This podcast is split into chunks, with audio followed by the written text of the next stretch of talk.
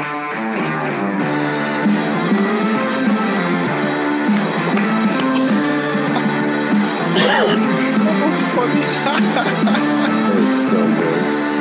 I love it. So.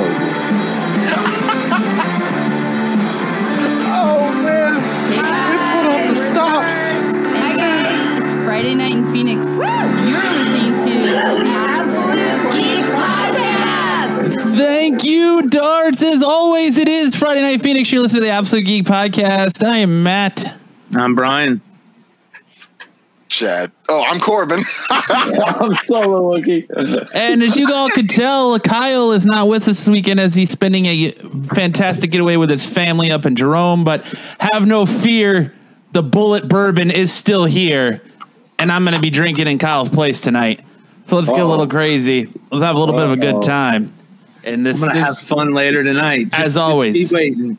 this episode of the Absolute Geek Podcast only goes good with Bulleit bourbon.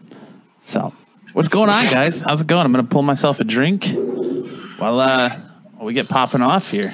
It's been a short week. not a great jersey, Michael. I don't know why we're giving Chad all, I mean, Solo Wookie all the props on that.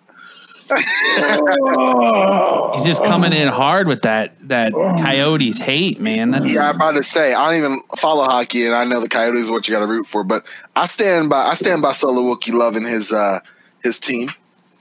solo Wookie loving The his. greatest thing is that they're on the second team. yeah, first? yeah. What? His first team is even worse shitbag of a fucking professional franchise. Try me. I got to hear it now. Yeah, the fucking New Jersey don'ts. Jersey Devils, baby. Oh my gosh, no! yeah, Jersey represent, huh? yeah. They Yeah, were, they were originally in the '70s. They were the Colorado Rockies, and Ah. then they sold them to Jersey, and they became Coached the Jersey by? Devils. So I stayed with them the whole way. Okay, Who? Uh, how about this one? Here you go, Chad. No. Who were they coached by?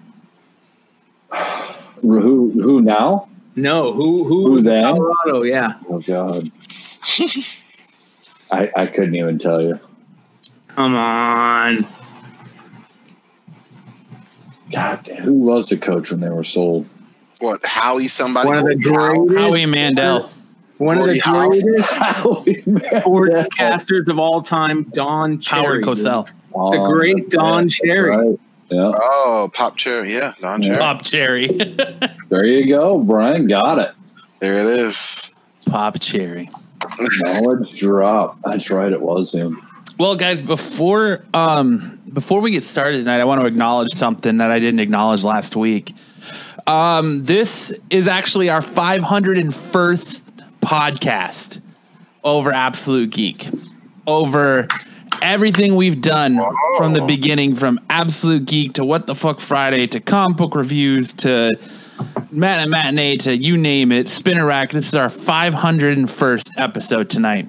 So I just Dude. gotta say thank you to all you guys that are here that help the show every week. Corbin, Brian, and and now Chad, and of course Kyle, and the people who came before you guys, Kellen and Jose, and of course everybody, all of our listeners, everybody hanging out in the chat every Friday. Thank you for making this possible and for uh, helping us reach that 500 episode milestone. So And Very Travis, cool. where's Travis been? That is awesome. yeah, I haven't had Travis on in a while. I haven't No. talked to Travis in a while, but. I miss funny Travis. But yeah, everyone who's been on, guest host Travis, Mike um, from Grizzle Geek, the the guys over at um, Oh, Riz. yeah, the guys at uh, Couch Crunchers. I do drew a blank on their name, but everyone who's helped us along the way, thank you. Cheers to 500 episodes. Um, so yeah, I just wanted to acknowledge that right off the gate because we didn't acknowledge it last week. So Hey man, if I drank, I would cheers you. there you, you're drinking right now. There you go. Just cheers your squirt. there it is. That's the that's how the, I can't believe you haven't gotten that sponsorship yet. I was about to say officially licensed drink of the podcast. There you go. I wonder if squirt and bourbon goes together. I don't think it does. Oh yeah, Why don't you try? Oh, done.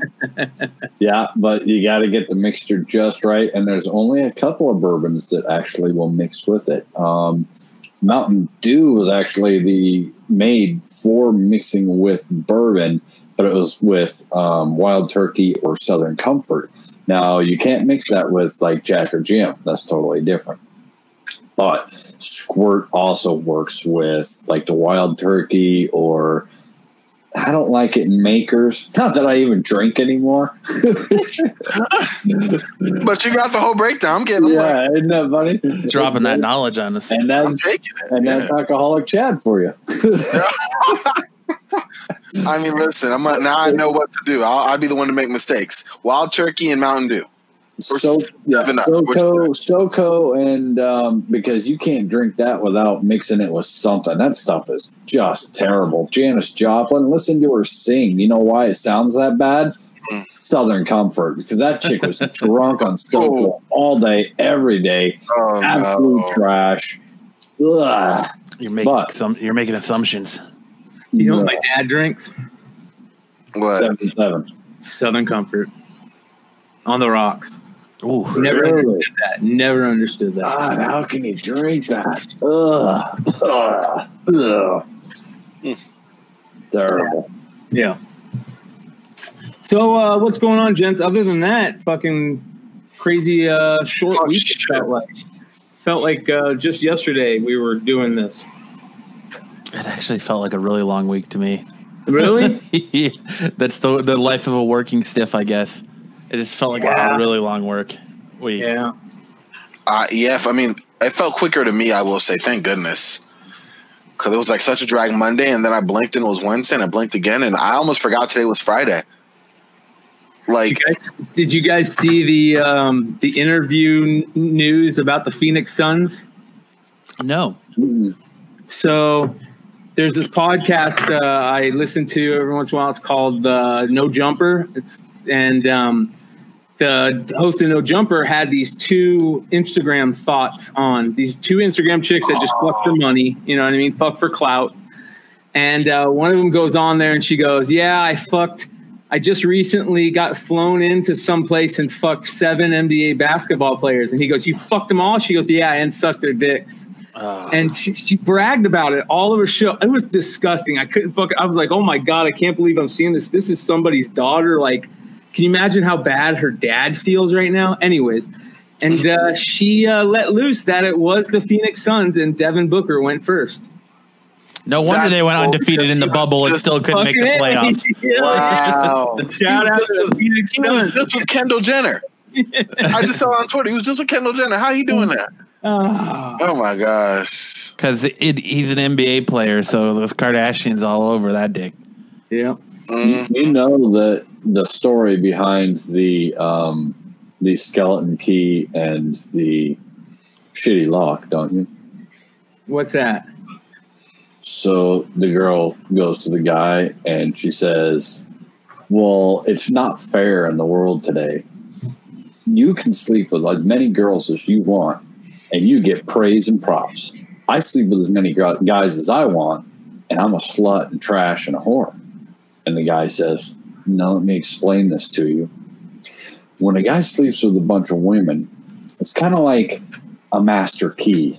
It, it unlocks all the locks everybody wants a master key because it's good to have a master key. It unlocks everything. But when you have a lock that can be opened by any key, it's just a shitty lock. and there it is. But um, And that's, That's how the good. world works. And there, and there it is. Got Chad life lessons here for you. I love it. Damn. oh, it was crazy. But I, I was like, wow, good, Good for for Devin Phoenix Booker. Suns. Good yeah, for good Phoenix for Devin Suns. Booker, right? So much for Too keeping bad, too that. bad. There definitely is a double standard, and I am playing the double standard very heavy. We're sitting here going, good for Devin Booker and the Phoenix Suns, and we're calling her fucking God, her dad. Good for her. Good for her too. If she wants to I- suck, look. yeah. If Clerks taught you nothing, if she wants to suck thirty-seven dicks, That's, That's- exactly what I told my brother. that's I her go, own business. when me and my brother, when I was telling my brother, I showed him, I go, You sucked seven dicks. And I was like, What movie is that from? And I'm like, Yeah. The fucking clerks, man. This is out of clerks. Thirty-seven dicks. Good for her. right? Gotta do what you gotta do. It Make was- dad proud. probably- Make mom and dad probably- proud. Cheers to you and all those. Yeah, she's probably making dicks. millions. it was probably worth every fucking penny. Yeah. You know what? Depending on how much she made, I may suck seven dicks because I'll bet you that was a big fucking number. Oh my gosh. Oh Chad, Oh my Chad God. says about You the fourth shot in the mouth, you don't even feel it anymore. you put enough zeros behind that, every person in the world will start questioning their own morality and go, "Well, I don't know. Seven's not ten. But there is one thing that most people, when you ask them this question, will instantly say no, and they're not even thinking about it in that situation. You know what that is? What? How much money would it take for me to kill, let to you go kill your dog? And oh, most of them will say nothing. I don't know. I wouldn't kill my dog for anything, dude. But if they, came to me, if they came to me and said, "How about what? What would you give to let your dog live as long as you?" I'd be like, "I'll give you my, I'll give you my right arm." Fuck yeah! What about your comic collection? I, I Yes, think, I fucking think half a I'd second. tell them. I Wow. think I'd tell them ten million to kill my dog, maybe more. That thirty million to kill my dog. And then when they showed up, I'd kill them. I'd take the money and I'd go run away with my dog. like, at 30 million, your dog's already handing you the gun. Like, here you go. I, Let's, I could, I wouldn't kill my dog for any amount. it, it, My dog, and my dog's closer to death than, than anything. I, don't, I don't think I could kill my Lou, my Lulu. No, no. no. All right, we just went uh, Max- really dark. Max is kind of an asshole. oh, McClay went old school, super dark right there. My dog's kind of an asshole. But I'm, uh, I'm like, will no comment. I, I want to say I will be back uh, after the hot 10 because I've got a fucking bone to pick because Kyle's not here and I'm going to pick the bone for him. So I'll We're see you guys. picking a bone tonight. You're gonna Stay take- you're gonna tuned, take a 'cause we're bone. gonna- We're gonna drop some bone picking. You got no interview this week, so might as well have a rant, right? Let's let's That's do it. right. Yeah, but it's, it's coming in hot and heavy this week. So They I'm- done. heavy. They done our brother dirty. Instead of the hot 10, we're getting the hot and heavy. yeah, you're getting the hot and heavy. So I'll I'll I'll, uh, I'll see you guys after the hot 10. I'll be back. Enjoy Sounds the like a hot plan. 10. I'll be back. As everybody goes to watch the hot 10 now. We lost our group. Not even true. We should go too. No, I'm kidding. There's nothing in this world that would make me on this planet that would make me old yeller my dog. No, I can't. I can't imagine there is. Corbin, Yes. talk to me about DC fandom, buddy. What what's going on with DC fandom? Honestly, I don't even know. I was so hyped for it. I messaged Matt earlier in the week. I was like, dude, we covered DC fandom. Matt's like, what? You know, what is this? I looked it up. I was excited, thinking, okay, DC must have had some hot, hot ish that they had to hold out at San Diego Comic Con virtually, of course, to have a whole day. You know, it seemed clunky. I'm not going to lie. This whole different universe, 3D, use your cursor to go to a different panel seemed dumb to me. I also wasn't a fan of the fact that for 24 hours you can only catch it once. What if I'm busy? What if I'm working during the day? Like I'm gonna miss a key panel. They're not gonna replay it. Yeah, Fine. they didn't replay any of it. It was all No. just one time. That's it. Well, It it's happens tomorrow. tomorrow. It happens tomorrow, the So twenty second. that was what had me upset. Like it's nothing's. It's not on demand. It, it's it's like um, what is it? It- It's like they'll play. It, it has a schedule out and everything's set at a certain time. And if you miss it, like let's say you miss a panel at 12, the Batman panel at 12, you're not gonna be able to watch it again until like 2 a.m. I thought that was stupid. They're trying to say it's a 24 hour event, everyone there. But this is the thing: we can't all be there. Some people work, some people are Yeah. out. I don't understand how that makes any sense. But then it comes out, what yesterday, two days ago? No, yesterday I think Matt I messaged the group It was like Anyway. Wednesday. Yeah. Wednesday that they're apparently three. Yeah, it was three days before the thing. So three days before the actual event, which is tomorrow, they decide they're splitting some of the content to push for a date in September. I think they aim for September eighth. So they're doing two different fandoms now, or fandomes, as they say. Of what? There's not enough content to go around. Half of it is documentaries and specials. One is is one of their DC movies that just came direct to DVD that you can watch. Like it- it's it's it's a joke. But like honestly, I feel like that's what DC is in general. It's a joke right now. I don't understand what kind of content that they're keeping. Sorry, I cut my hand. What kind of content that they're keeping for DC fandom that is so special that they couldn't use during San Diego Comic Con, and it can't be that much information they're splitting. It's based off the the little commercials they've done, thirty second like teasers or whatever. They've referenced the Suicide Squad game. They've referenced uh, more revealings of the Batman's costume. Um, they've referenced some animated movies that are coming out, but there's nothing there. It just seems like an extended long game by DC, in which, in classic DC fashion, they don't know where they're going after the initial push. And so that's kind of my thoughts on it. Yeah. So the speculation is that we're gonna get Ah, uh, they're going to announce an unnamed movie that's in the works. Um, they're going to announce you're going to get your first look at Kristen Wiig in full cheetah makeup, and you're going to Well, I, get heard, I heard that they dropped that. you're going to get the first trailer for Matt Reeves the Batman because they were like s- I believe it's 75% way through shooting the movie when COVID hit. So they said they have enough for a trailer. So the speculation is you're going to get Matt Reeves the Batman trailer or teaser trailer. Also, there's over 300 guest speakers confirmed. Gal Gadot, I believe Gal Gadot, um, Ezra Miller, Ben Affleck, and Jason Momoa are all part of those confirmed speakers. So you're going to get more Snyder cut stuff. And you're supposed to see Snyder cut stuff. And you're going to get, I think you're finally going to get the announcement of, we already know it, it was announced Ben Affleck's coming back to do one more Batman role in Flashpoint. We'll talk Wah, about that. wah, wah. And- what? and I think you're going to get the final official announcement that Michael Keaton is going to be Flashpoint Batman in that movie as well. It's going to be Thomas Wayne in that movie. So, So hyped. see.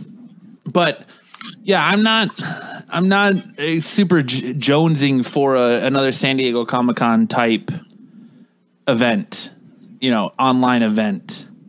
And now they just like even here the state fair has been canceled, so they're not having the state no, fair. If you check your resources, multiple resources, they postponed it to, to, for an entire year. date to 2021. Yeah, which is going to be in 2021 anyways. They So never said canceled. They just said Whatever. postponed. whatever, an entire year.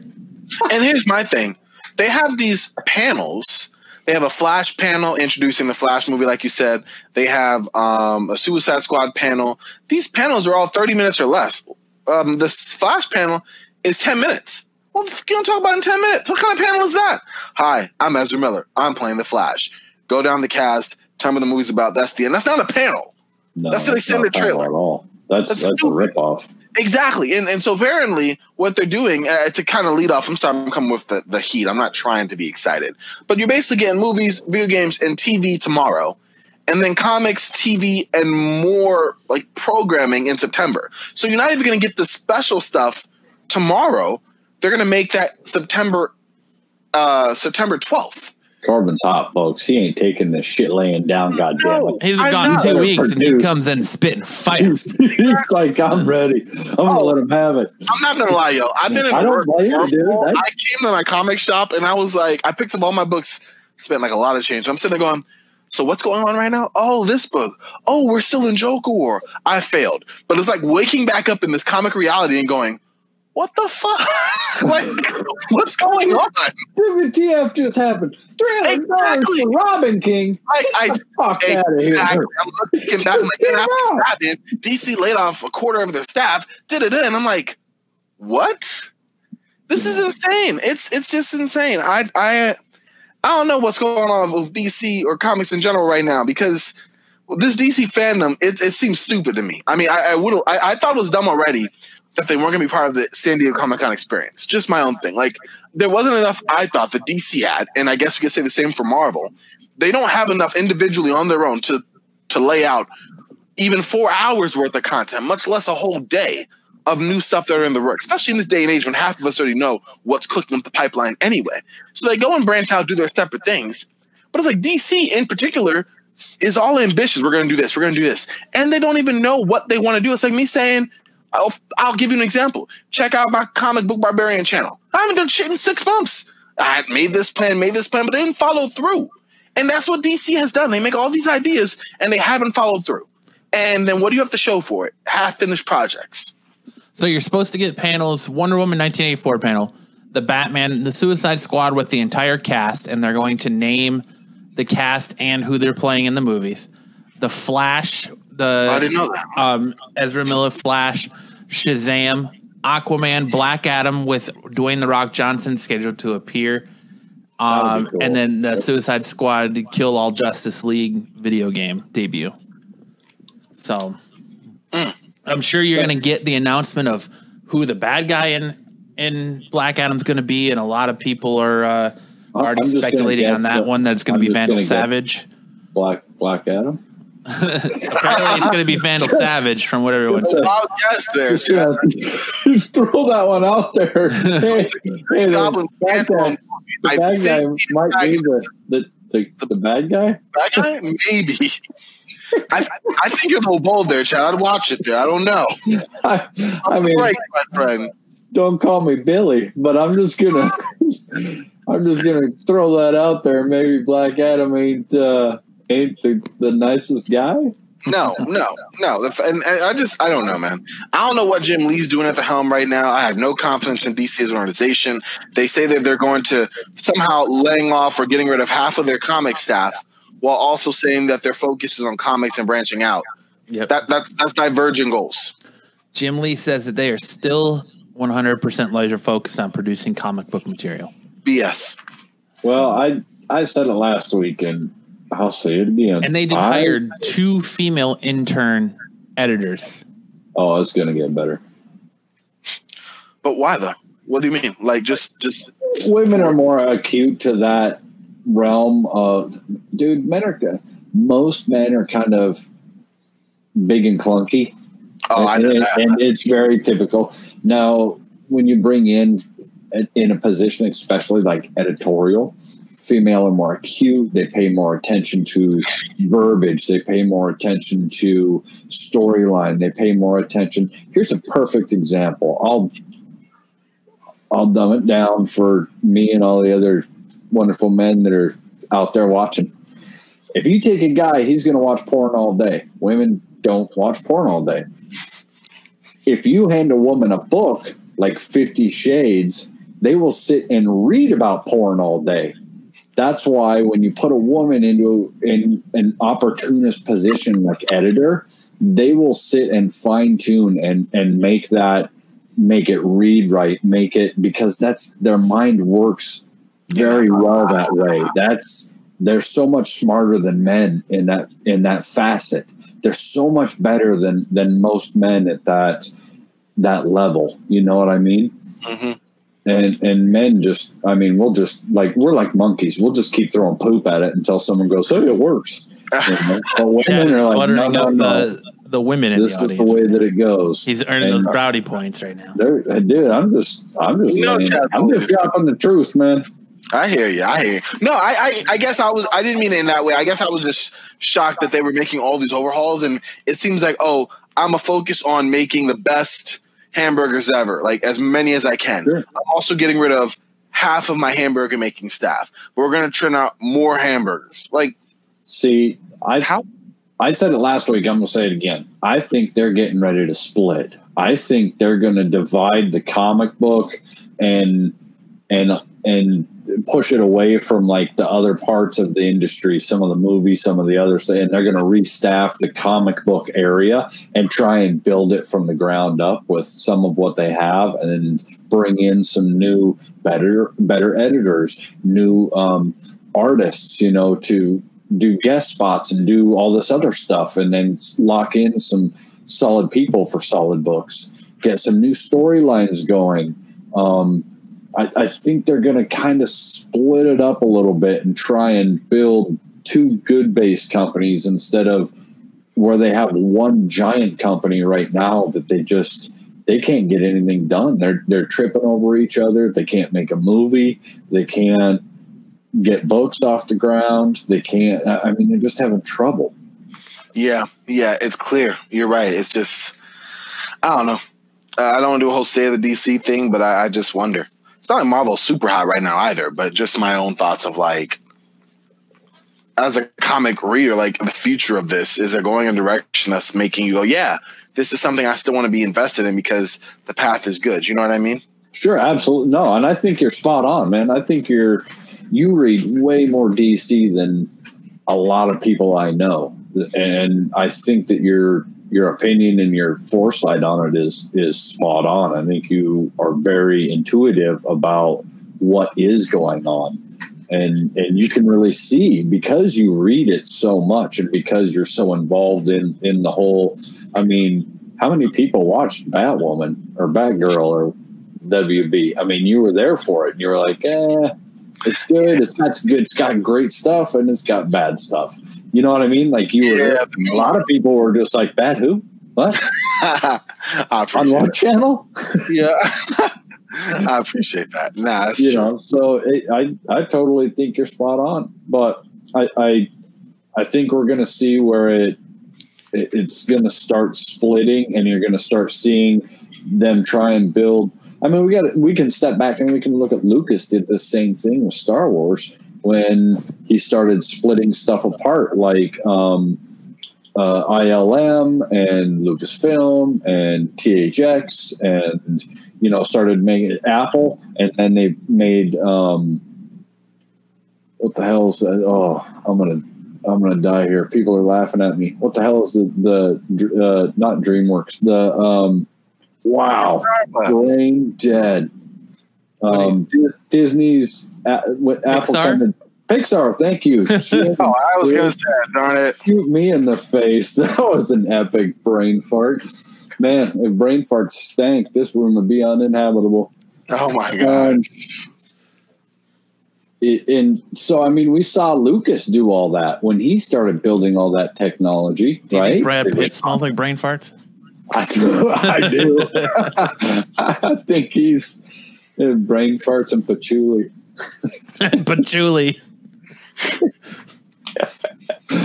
Uh, but I mean, that's and, and we've seen it with a bunch of other companies. HP did it. You know, when I was working at HP, this is a lot of the same stuff that they were doing before they split and they went to HP Inc. and HP Corp.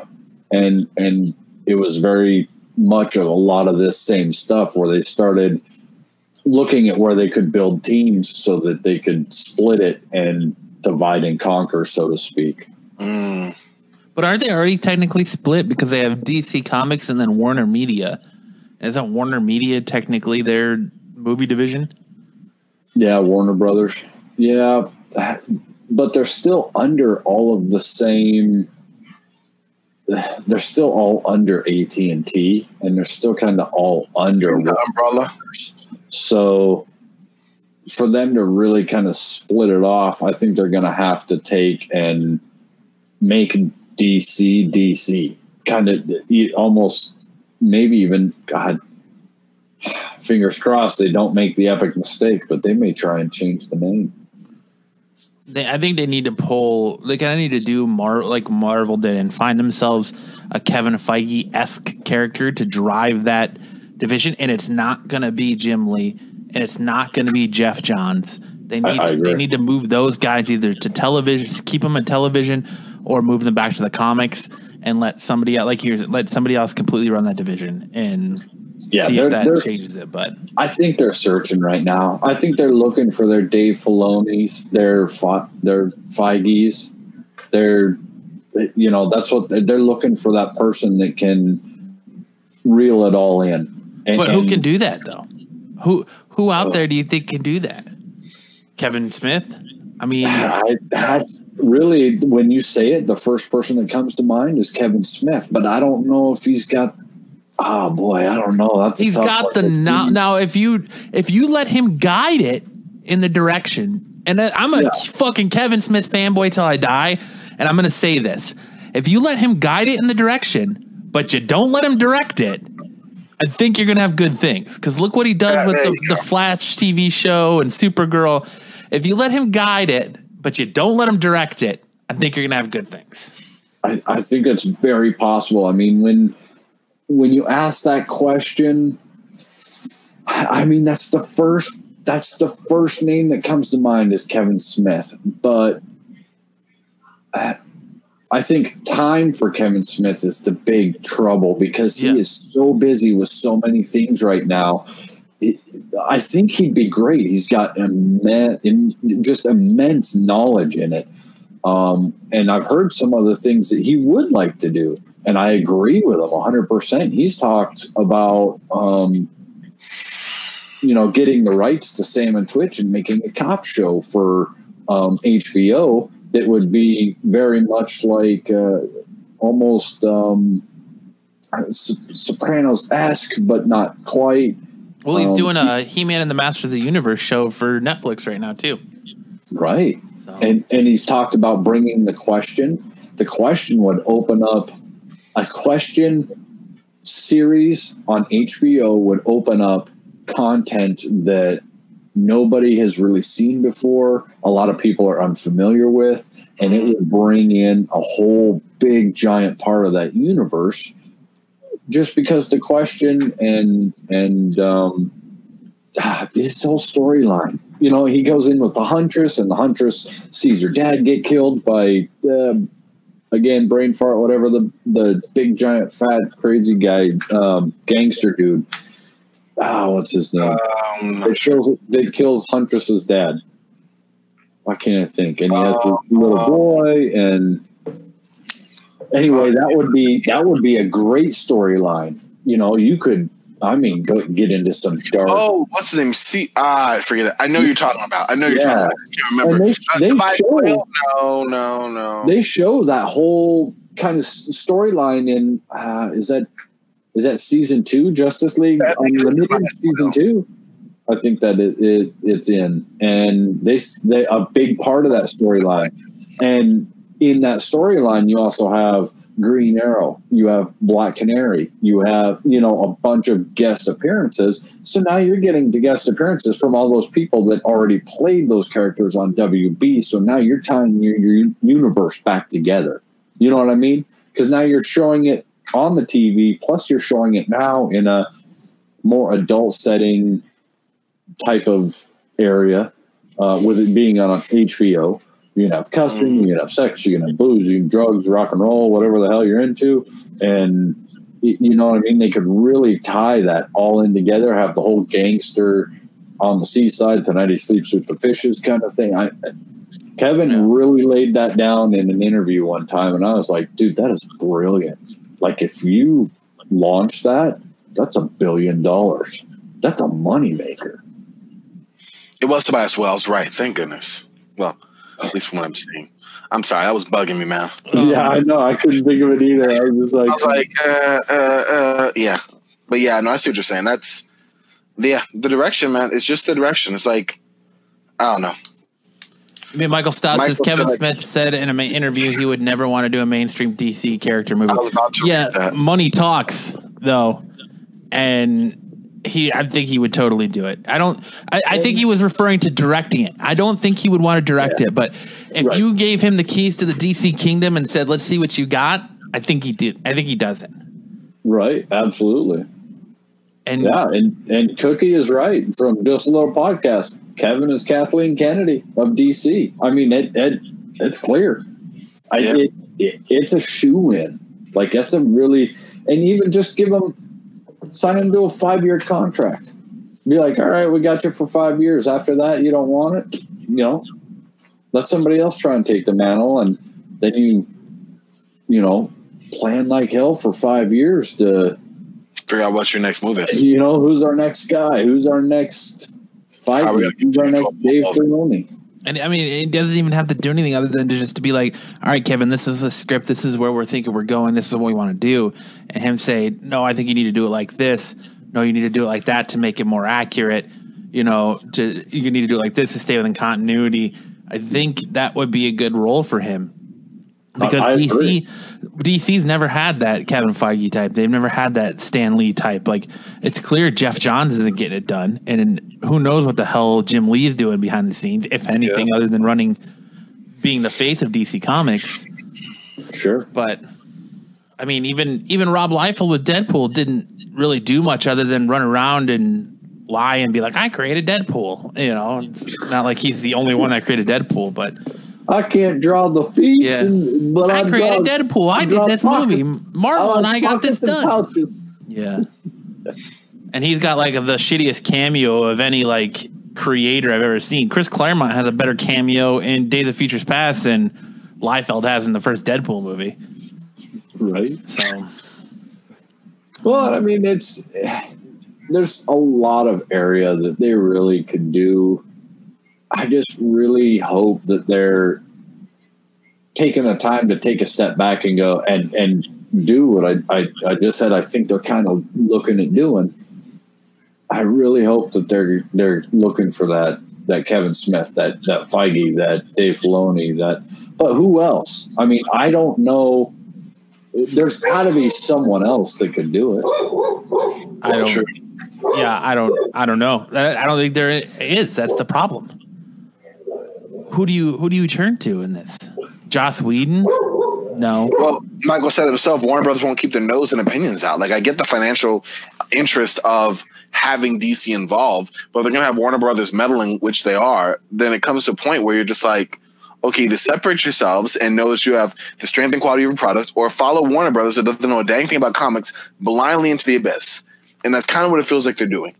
Because they've had several half-cocked ideas. I'm I can't put the verdict on the jo- Joker War, but I was so so hyped for the Tales from the Dark Multiverse. They kind of played it up a little bit and they toned it down, right? And at first it started with a bang and then just slowly got worse from there. And I'm sitting there going, okay, they're going to tie into something. Whatever this event is going to be, they're going to use this again, right?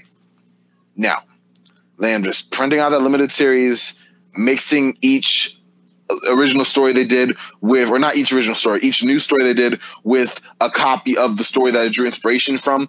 Took that all, put into a hardcover, and threw it out, and that's it. And this is like an example of one of several ideas that DC started. You're like, okay, we'll see how this goes. The Batman event, you know, getting to be gonna be good, gonna be good, and then it just is, and that's what it is. Remember the the, the tremendous end of Tom King's Batman? That fizzled. That didn't come with a bang.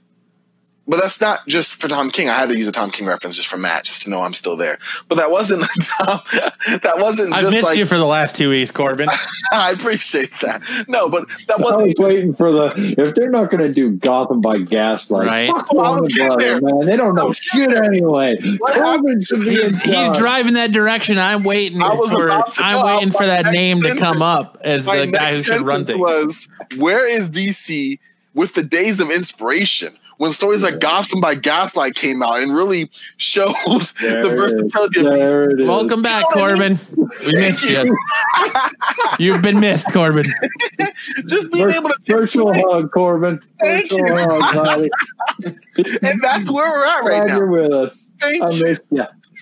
It's like DC's playing it safe, and then when they try not to play it safe, they Corbin's like, hold on while I pat myself on the back real quick. Oh, real, real. I, I took the hug from Chad. I just slid that over to a pat. Yeah, there you go. But it's like DC's doing that, and when they're not playing it safe, then they're taking all these big ambitious ideas and throwing it out at you, 5G and everything like that, and Yeah. you know, a different Batman and whatever the case may be. And then it's like they throw it out there, to, not just because that's what they want to do, but just to see what the people think. And then they're like, "No, we're not going to do that. Like, if you're going to do it, do it, and if Yeah. you're not, don't." No, I agree totally. I, I think that they're I think they're really trying the market and they just keep trying the market and they're like, well, uh, like I said earlier, man, they just keep throwing shit out there and they're like, does it stick? Does it stick? And it's like, wow, that one didn't work. And it's like, guys, You stop said it. throwing shit at the wall, man. Yeah, it's, it's not Start- sticking.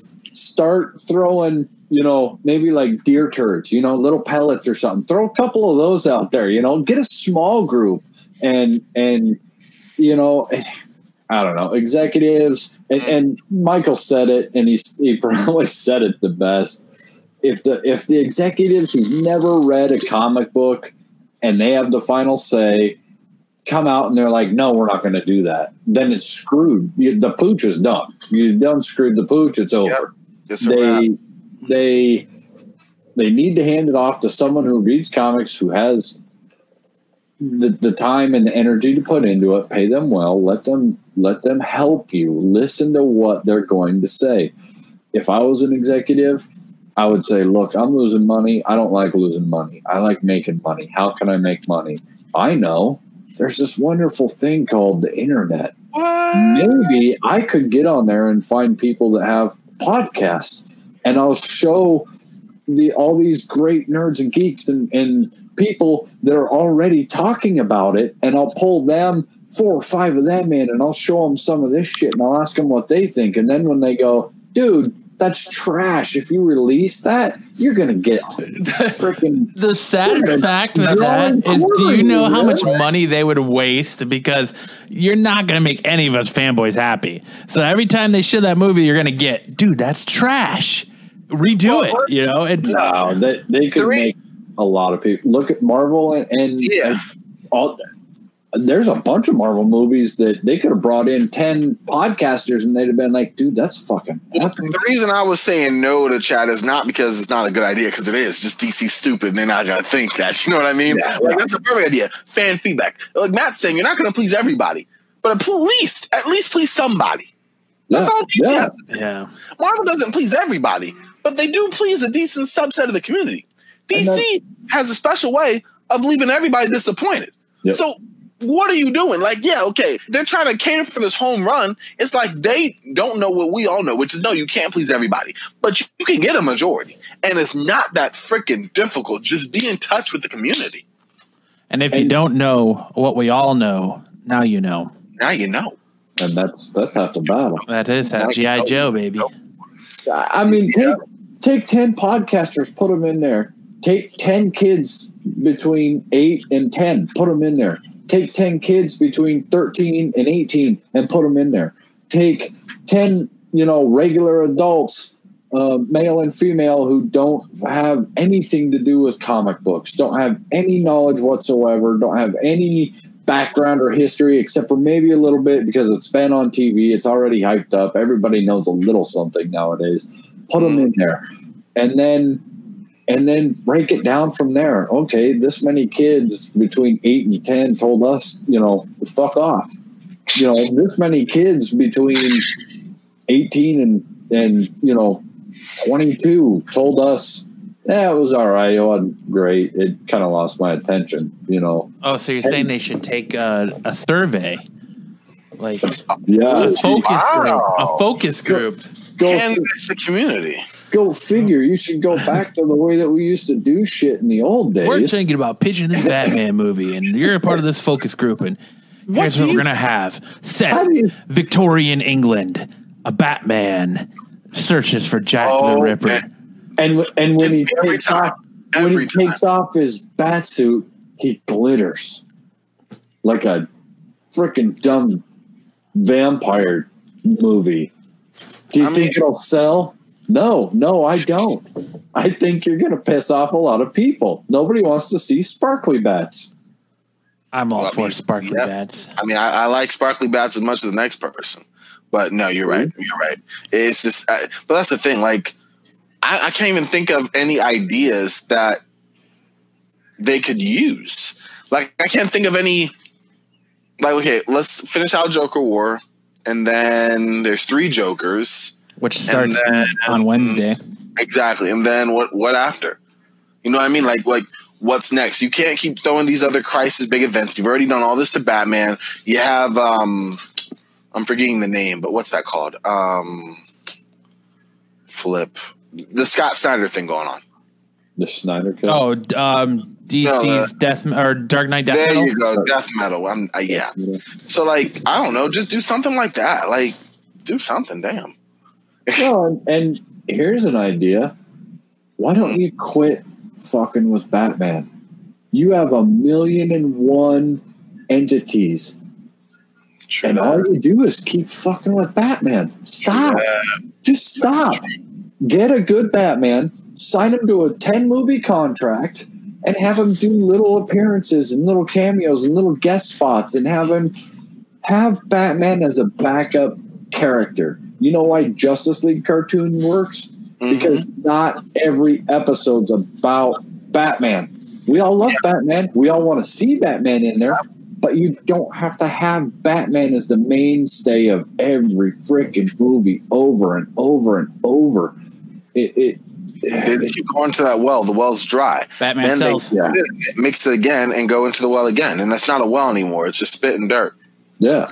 Try try something new. Get Batman get sells. a good get a good Justice League story going. You're still going to have Batman. Stop trying to make Batman such a main, in your face character. Start playing the keys of Batman. He's dark, he's quiet, he's in the shadows, he makes comments, he walks up and he says snide little remarks like, I know all your secrets, I'll fucking kill you all. And then he disappears because he's Batman. That's what he does. There you go. You know? I know all your secrets. I'll fucking kill you. Exactly. See? I'll fucking kill you all. Matt for Batman. Start the petition. Did you hear that voice? Start the petition. Start the petition. Fucking, I'll kill you all. I just like to really see him play with more more characters. You know, Black Canary, Huntress, Green Arrow. They did those TV shows. They kind of chopped them and dropped them. You still have all those people that you could get in there. How many women would still love to see Steve Amell come in and show up and do his abs thing and and play Green Arrow for twenty minutes in in the Justice League show? Boom! You already have this. You already have everything laid out for you. Put Mhm. it together. Put it together. Put the whole puzzle together. You have all the pieces. Start doing a question. Start doing a huntress. Start start dropping little nuggets here and there. That's why Marvel worked. Well, and it amazes me that the disconnect that has never been figured out is why can they do good on TV, but they can't transition that to the big screen? Where is this disconnect that they can put out quality TV shows that people are into? Because Stargirl was one of the most talked about shows over last over this pandemic. How do you put out a show like that and you can't transition that to movies? I think a big part of it's because they try and pack too much too fast into too little. And it's like, you know, if that's your if that's your play, then don't do it. Oh, you mean on the shows? No, I mean on the movies. They try and pack so Yeah. much. Yeah, they do the TV exact shows are good. the comics. They just drag and drag and drag and drag it out. right, right. And and Matt's perfectly on point. I agree. Their their TV shows work because they know they have all this time to tell this story and and get it in there and do it right. And then I don't know, they feel like they have to drag it out in comic books because they've got to make that enterprise last and last and last. And then like, okay, we only have a two hour movie. How much of that shit can we pack into one? How much? We have 50 pounds of shit. Can we pack it in a two pound bag? Can we just stuff that thing full? Is it gonna? Uh oh, it's ripping at the seams, boys. I don't think we're gonna make it. And Michael- they say no, and you go, "Oh, there's a chance." Uh, Michael Stout brings up two interesting remarks in, in the chat. He says Blackest Night, as far as DC's recent big events, was pr- probably their last good event. I disagree on that point. Um, Really? And he says, why can they make amazing animated movies but shit the bed with live action movies? I disagree with that point as well. Their Well, their recent yeah. animated movies. Hey Kyle, what's up? Kyle, woo, Kyle. The recent animated movies have been butt. Okay. Uh, What? Or, no, what do you mean? The, the wait, what do you mean? The ones The in line with the their- killing joke sucked. Yeah, well, mm, I have a I have a thought on that though. Killing joke sucked. Yeah, The but- the Batman fucking Harley Quinn movie. What was that abomination? That was uh, a wet dream of uh, what's his face, um, the guy who's behind. Now I gotta look it up. Jeez, Bruce Timm. There you go. Batman was Batman Son of Robin. That movie wasn't very good. Or You didn't Son- think it was good? No, I I, didn't care for that movie either. I didn't care for the Gotham by Gaslight. Flashpoint was all solid. animated features. Yeah, God, they Yeah, were so well, good. Gotham by Gaslight Oh, was so good. I don't know what you're talking about. I loved Gotham the by son of Gaslight Batman. I loved. And I they, thought do they did. And they mixed the two stories together to make a fully featured film, which is what The Killing Joke suffered at. And, and and even to a lesser extent, Batman: The Dark Knight Returns did because there was so much story in Batman: The Dark Knight Returns. They split into two. They could have just give us a two-hour movie straight up. They didn't have to do the two different sides, right? Whereas The Killing Joke, it would have been just a thirty-minute movie. Just going through everything they did. So they lengthened it out with this stupid Batgirl stuff that just was off place and had no fit in. That's where they messed up. But Batman Under the Red Hood, that was awesome. It was amazing. Man, Yes, say- Batman Under good. the Red Hood, Five Mask of the points? Fad That Phantasm, um, Batman Year One. You know what? One second. Those are all really good, but I didn't care for like Batman Red Sun or um, Superman Red Sun. I mean, there's It there's a lot of wasn't the great, but it was okay. Like there's a lot of the the um animated movies I wasn't a huge fan of. All right, but- rapid fire. Tell me your thoughts. No, Batman yeah, Gotham maybe. oh, Batman Gotham Knights sucked. I didn't like the anime style on it. It was a movie set between two of the Batman movies, whatever.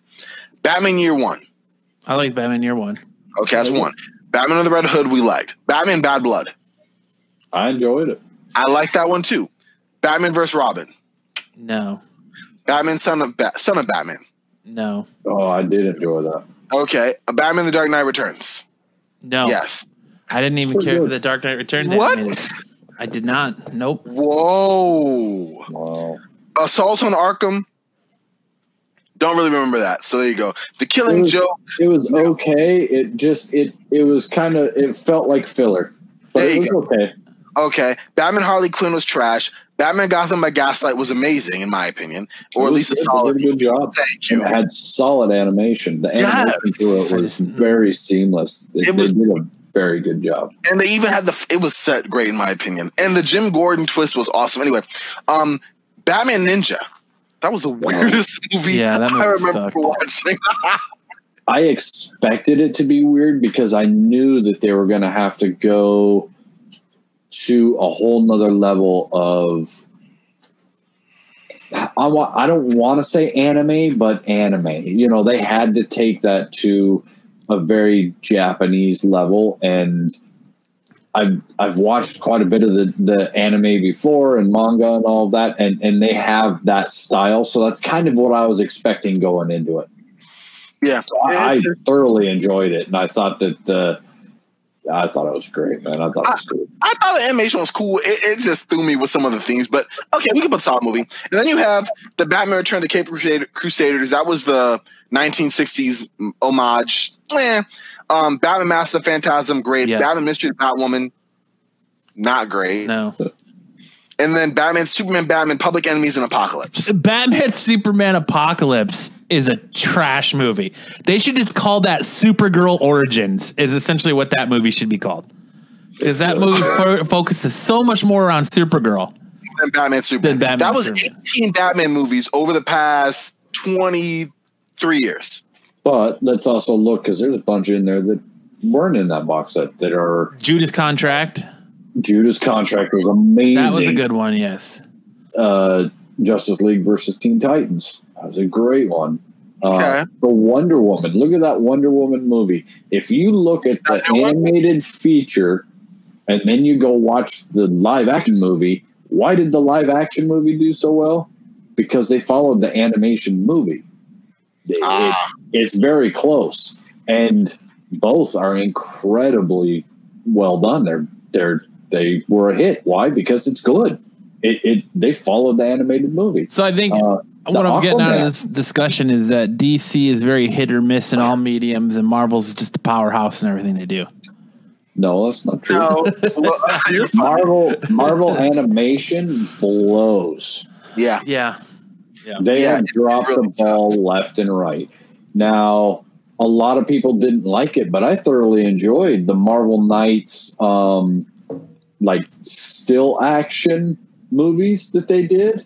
That big run, they did a couple X Men, they did Spider Woman, they did um, God, what else did they? Oh, Thor. They did. Um, there was a bunch of them, and God, I loved them.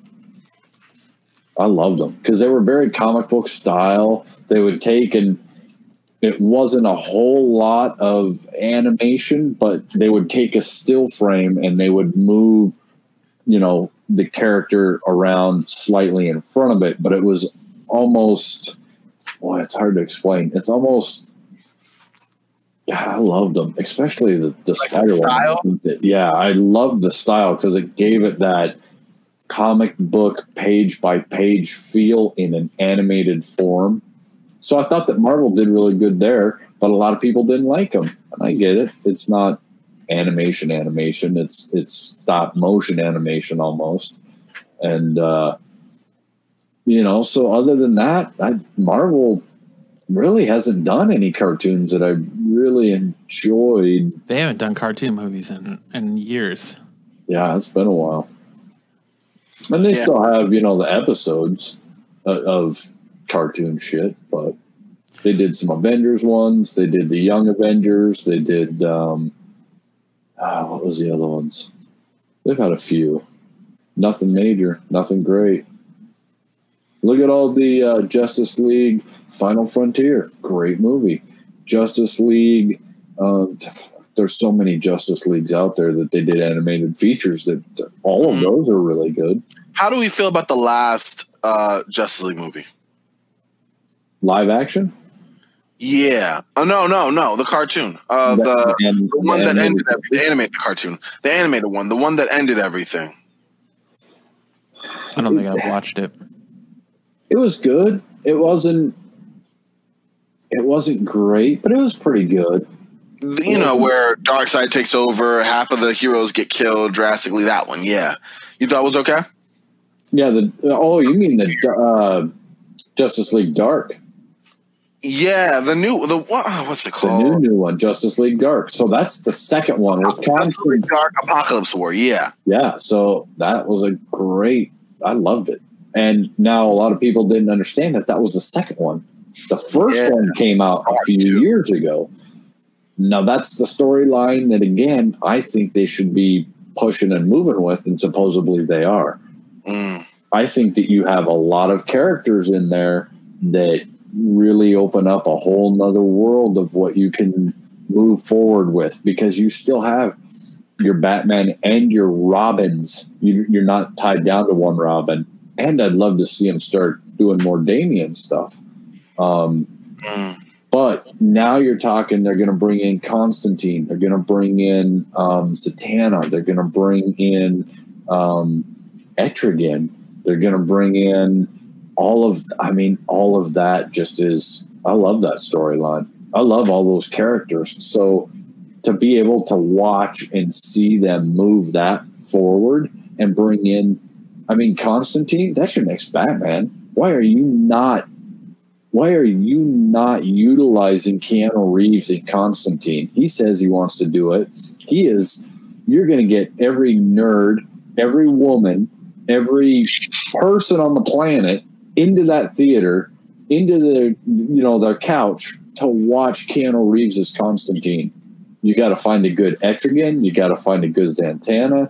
And boom, there's your storyline. You got it. Bang. There's, So- your, there's your characters. what Chad what Chad segues into something good here is one of the biggest names in the comics over last weekend right now, Donny Cates, the hottest name in comics, said um, that he was being interviewed for Mainframe Comic Con online, and he said that he has work and and he has deals in the works with DC on a five year Batman run that he said, granted, some of it doesn't work anymore, but he wants to take a crack at it, and he also wants to take a crack at Constantine. Do you think someone like Donny Cates could come over and shoot DC Comics in the arm with, with what he's doing with every Marvel book he touches? I mean, look, he took Venom and made it the hottest book in Marvel right now. He took Yeah. Thor and he's making it the hottest book in Marvel right now. Do you, do you think someone like Donny Cates has what it takes to come over to DC, take a character like Batman and Constantine, shoot him in the arm, and give him that juice that they need to be at the forefront of the industry again? I do. I mean, I, I would hope. You know, he's not giving me reason not to think so. I guess. You know, I just I feel like he's just gonna do it. I mean, I don't know. Didn't they think the same for Tom King? Yeah, Saving but Batman. Donny Cates is a whole different kind of monster than Tom King. Well, yeah, he's a good writer. Yeah. Well, yeah, he's a great writer. Tom He's King's a good writer too. Just because you didn't like his Batman run, he did fantastic stuff on other books, but I'm kidding. He did. He did. All, all he jokes aside. he hasn't gone into the realm Donny Cates has, where Donny Cates took over, th- like I said, Thor, and made it one of the top selling books of Marvel right now. Took over, like Jesus, the last two months, Thor has been the most talked, one of the most talked about books, and then the last this whole entire pandemic. Venom and Knull have been the most talked about thing in comics. Like Yeah. Donny Cates is is a hype machine, and he's working that machine t- like a professional. Mm-hmm. And So here's the thing, and and this even goes to what I was just saying. You take okay, so let's look at Donny Cates because that's an outstanding, perfect analogy. Not you got to that's look. why at, I'm here. okay, That's why I'm in the director's seat. You That's are, why, that's you why I'm in the big That's- chair. That's, That's why I'm in the big chair. He brings the good info. That's why I get the number one spot on the screen. That's why you make all the podcast money. That's that's why I make the, the podcast monies. Them podcast. Bag and board it, keep Matt's pockets loaded. That's right. So yeah. you- just like we were saying earlier, you got to have that guy Kevin Smith, and he's given direction. Here, this is what I want you to do. Blah blah blah. So now you bring in Donny Cates, and you go, I need you to make books, and these are the books that I need you to make. So Donny Cates came in. He made that whole Silver Surfer Black, which now is tying into Thor, which is tying Yep. into the Venom. So all these three characters that he's been writing is all coming into one. He's verging all of this into one universe, right? Right. And He's taking basically right everything before. cosmic and slamming it together. Right. So now you take Donnie and you give him the Etrigan, the demon. You give him Constantine. You give him, you know, a couple of those characters, and you let him forge all of all four of those books or five of those books in, in a small mini series, and then two really long runs or three really long runs, and bring that whole dark universe of Justice League Dark together and and really write that story and and get it in there. And better like yet get it in don't even don't even make it don't even make it books. Day. Release the books later make it a tv show make it four tv shows and slowly merge them into each other and and let it play out My problem with Donny Cates is I think he's got ambitious ideas, and that's what his new thing with image crossover is: is ambitious idea. But if that fails, I think people look at him differently.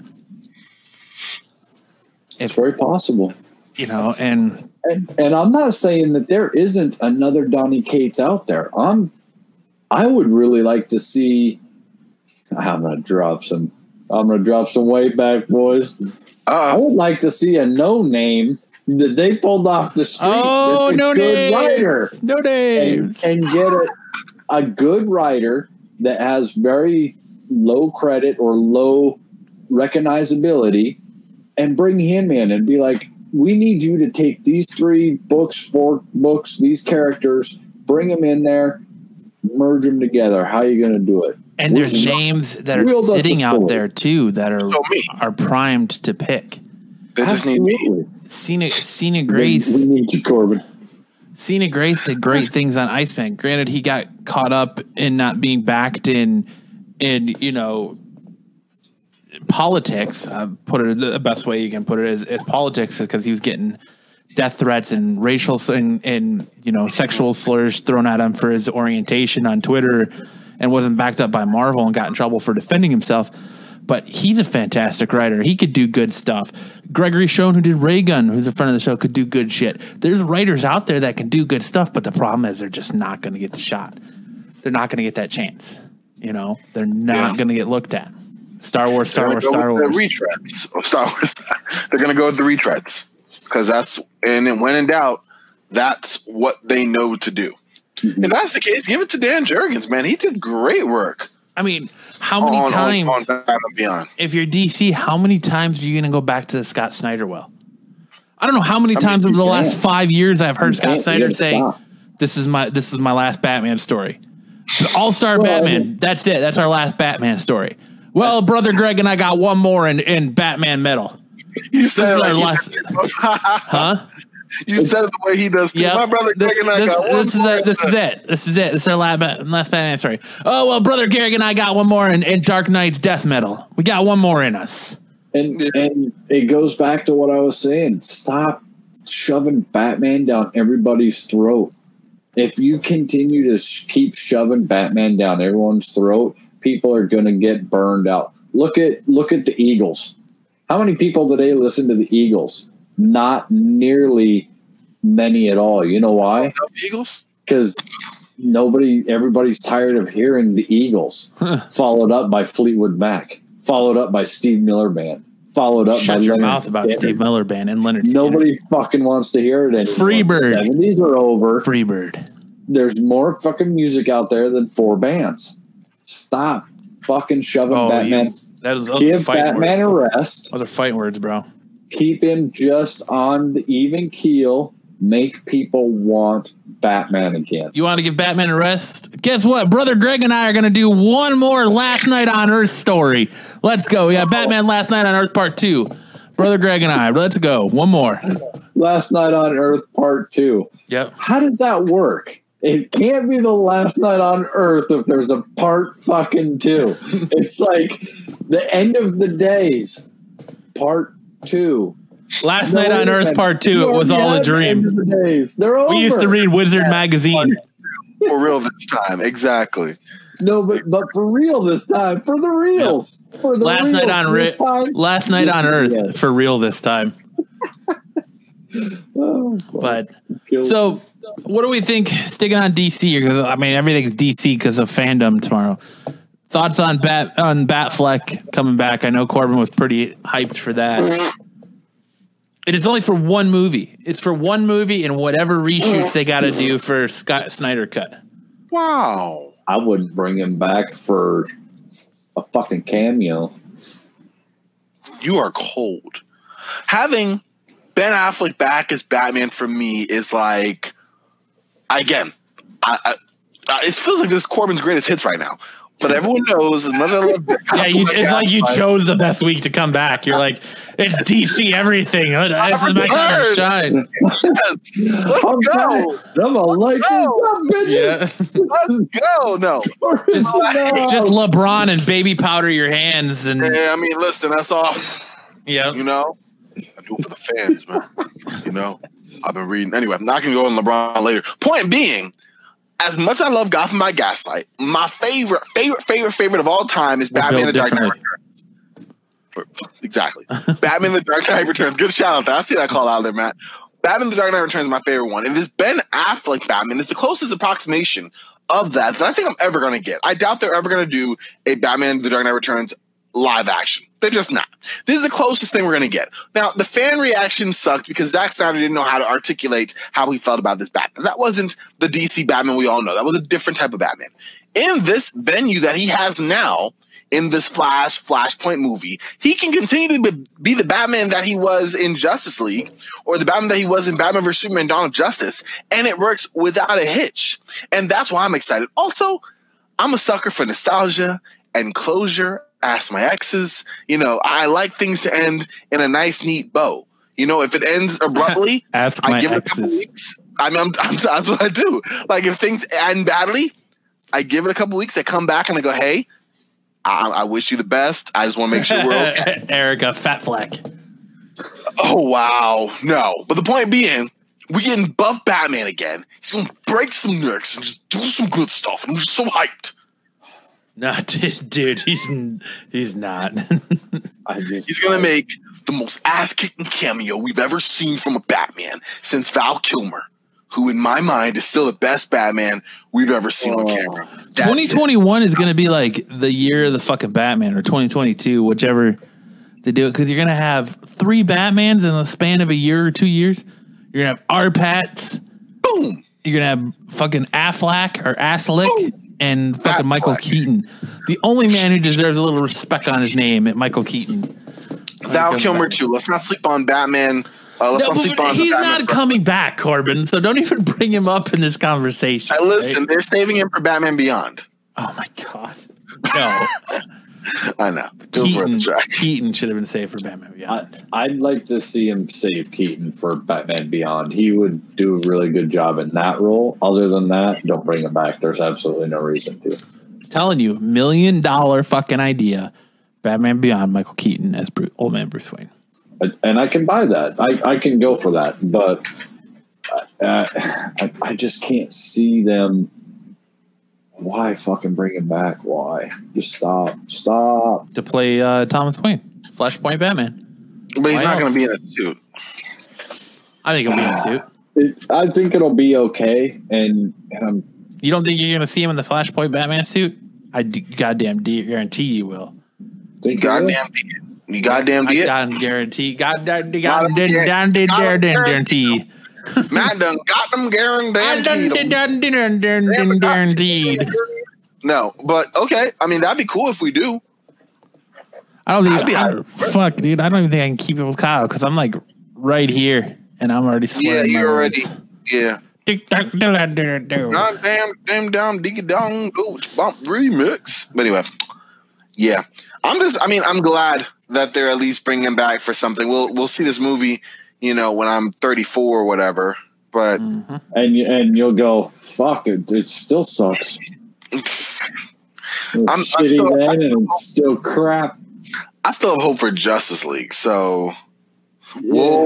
If they're man, Yeah. they need to reboot. If they're going to do a Justice League, they got to they got to they got to reboot. They mm-hmm. got Wonder Woman. That's Million solid. dollar idea, Fat Colin. Yep, that's right. Time out real quick because I had went to YouTube for the comments and I stayed on YouTube the screen, and so I didn't see until like a couple seconds later because of the time delay. But Chad just put out a comic. I need to see that comic again, Chad. The the Yeah, that's why I said whoa, and I realized that this isn't live. I'm reacting to something that happened a couple seconds ago. Oh snap! Oh yeah, that's beautiful. Hmm All right, cool. That's what I need to see. Thank you for that. That was that that was glorious. Anyway, yeah, Fat Colin. I mean, I don't know. I don't. I don't know what they can do. They should. They should never. I mean, is Henry Cavill back as Superman? I just Yes. think that they're they're not casting well. They're not. I don't know why. They've got great people. They can't. They've got so many people they can cast from. I think that they try and bring in too big of names, um, and- and I think it bites him in the butt.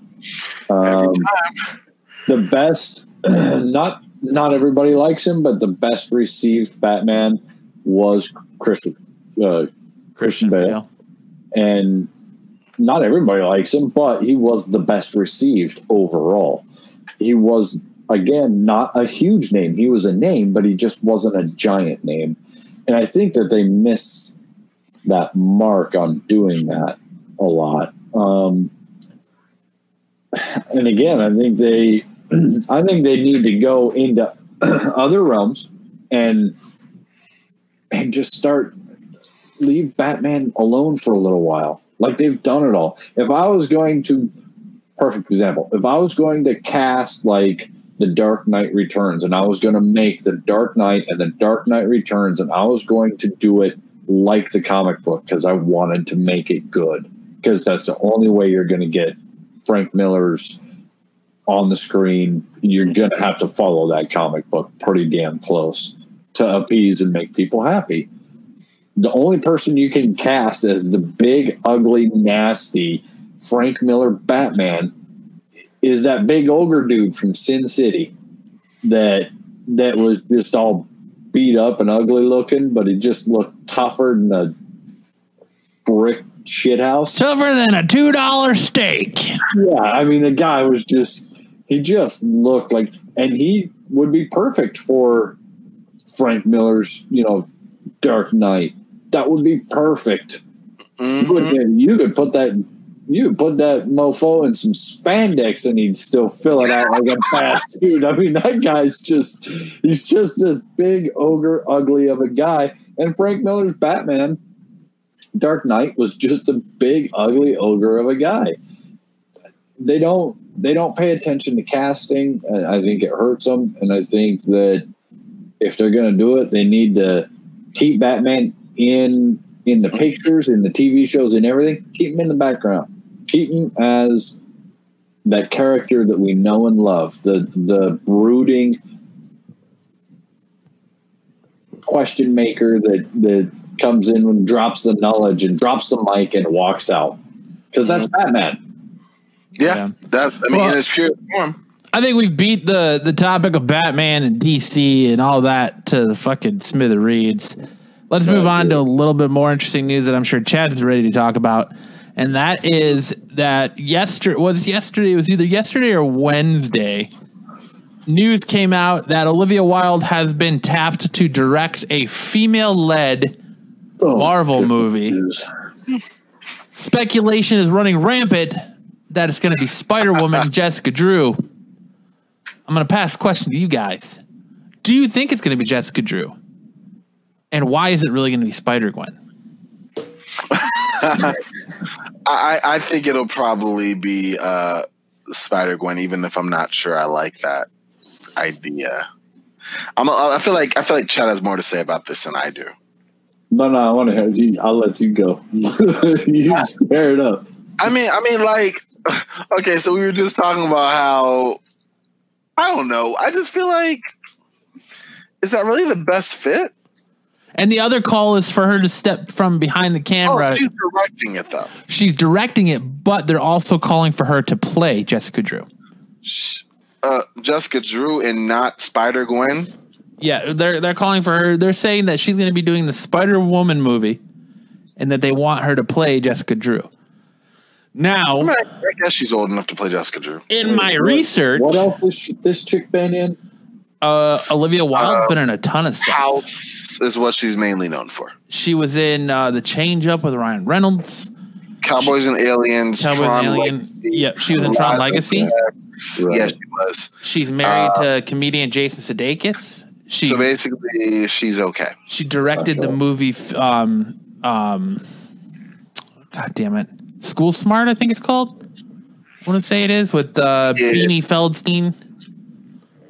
I'm not. I'm not. I'm not. Oh no, blown Book away. Smart. Sorry, Book Smart. Yeah, I'm definitely not blown away. But I mean, it's possible. And you know what I say? If you got a shot, go take the shot.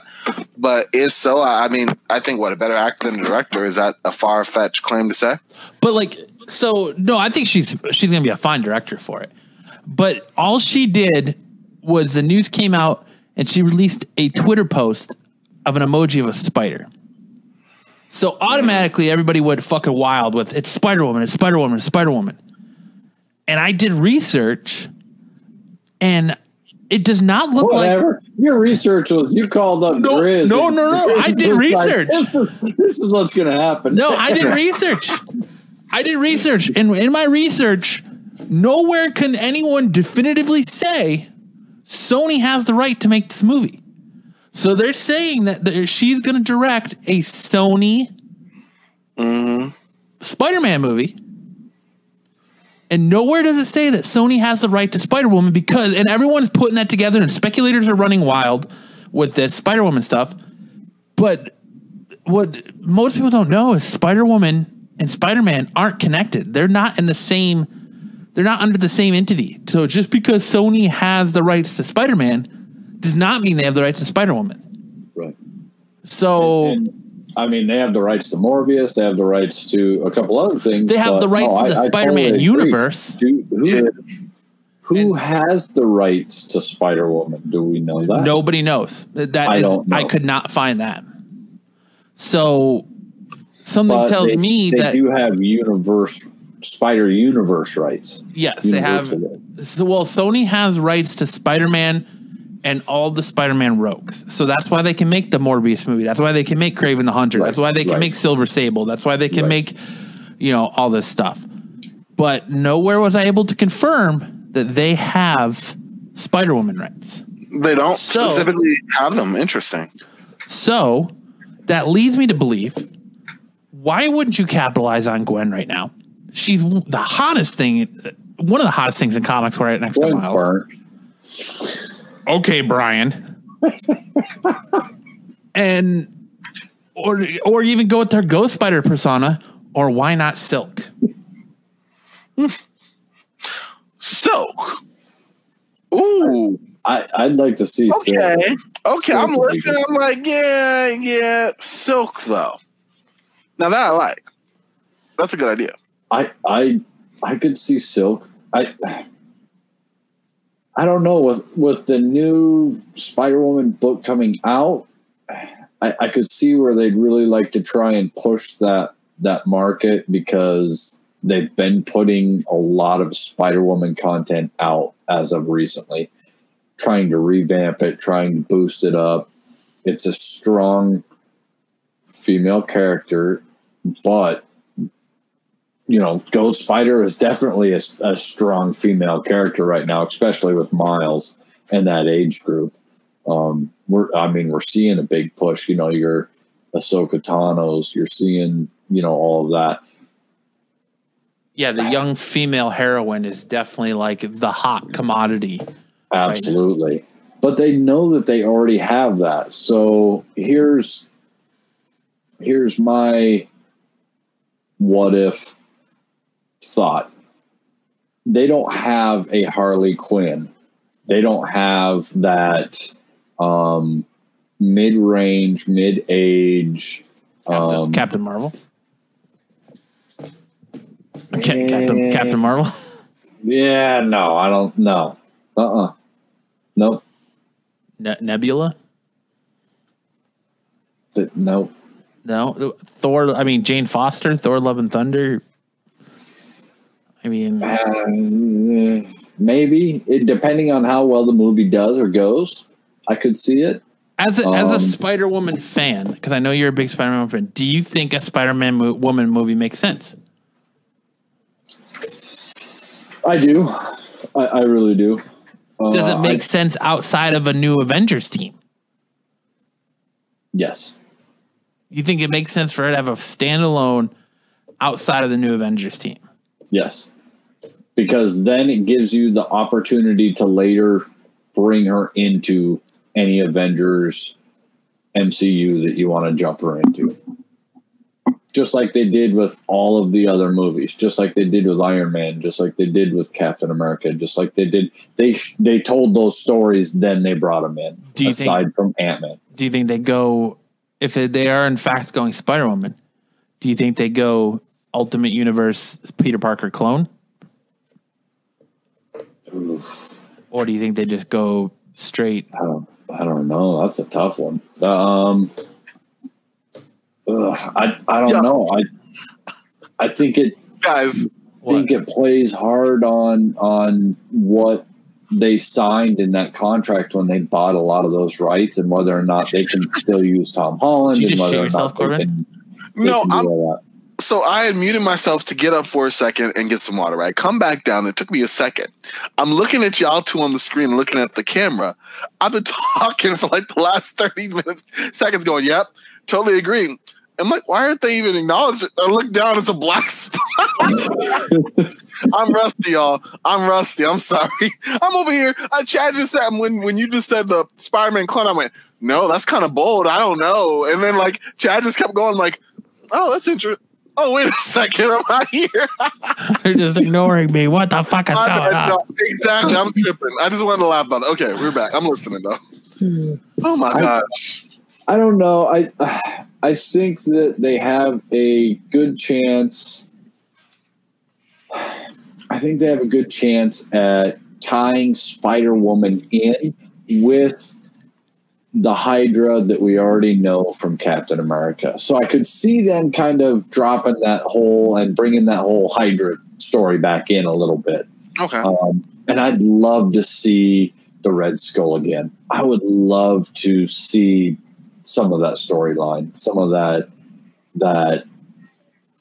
But it's that's so the other thing. They can't use that storyline, that Hydra storyline, in the Sony universe because they don't ha- unless unless Well, there's something we- in that underlying Spider-Man deal that allows them to do it. Exactly, and that's that's where I'm building up to is we don't know why they renegotiated that second renegotiation. Remember when Tom Holland and all that was all of a sudden off the board and they weren't going to do it, and Sony was going to yank all this stuff, and Disney came back and said, "No, wait, wait, wait, Phone. we're going to sweeten some deals and and throw some more honey in the pot." We don't know what that second deal that allowed all that other stuff that we're now seeing. We, we don't know what was involved in that, and I, I kind of got a hunch, a funny hunch and feeling. My spidey sense is tingling that there was probably some good stuff in there. I think that they already knew about Morbius and that they were like, okay, we'll let you do Morbius, but we'd like to maybe do something with Spider Woman and um, and Spider Man and tie some more of this other stuff in. And they were like, oh, you know, Spider Woman, nobody cares about that. Fuck it, hell yeah, here you go. That's we'll sell you that for a million dollars. And meanwhile, Marvel is looking, going, all right, now we can launch that new Spider Woman line and bring out the new comic book, bring out all the variants, toss in all the extra covers. People are going to suck it up. We're going to put her on every fucking cover that we can get her on. If you don't believe me, man, I'm broke because of it. I mean, she oh, was Oh well, look at the Eternals relaunch. Yeah. The 40 different variant covers for number one of Eternals. Like, are you serious right now? 40 different variant, and I guarantee you, each one of those motherfuckers is going to be 5.99. Oh, easy.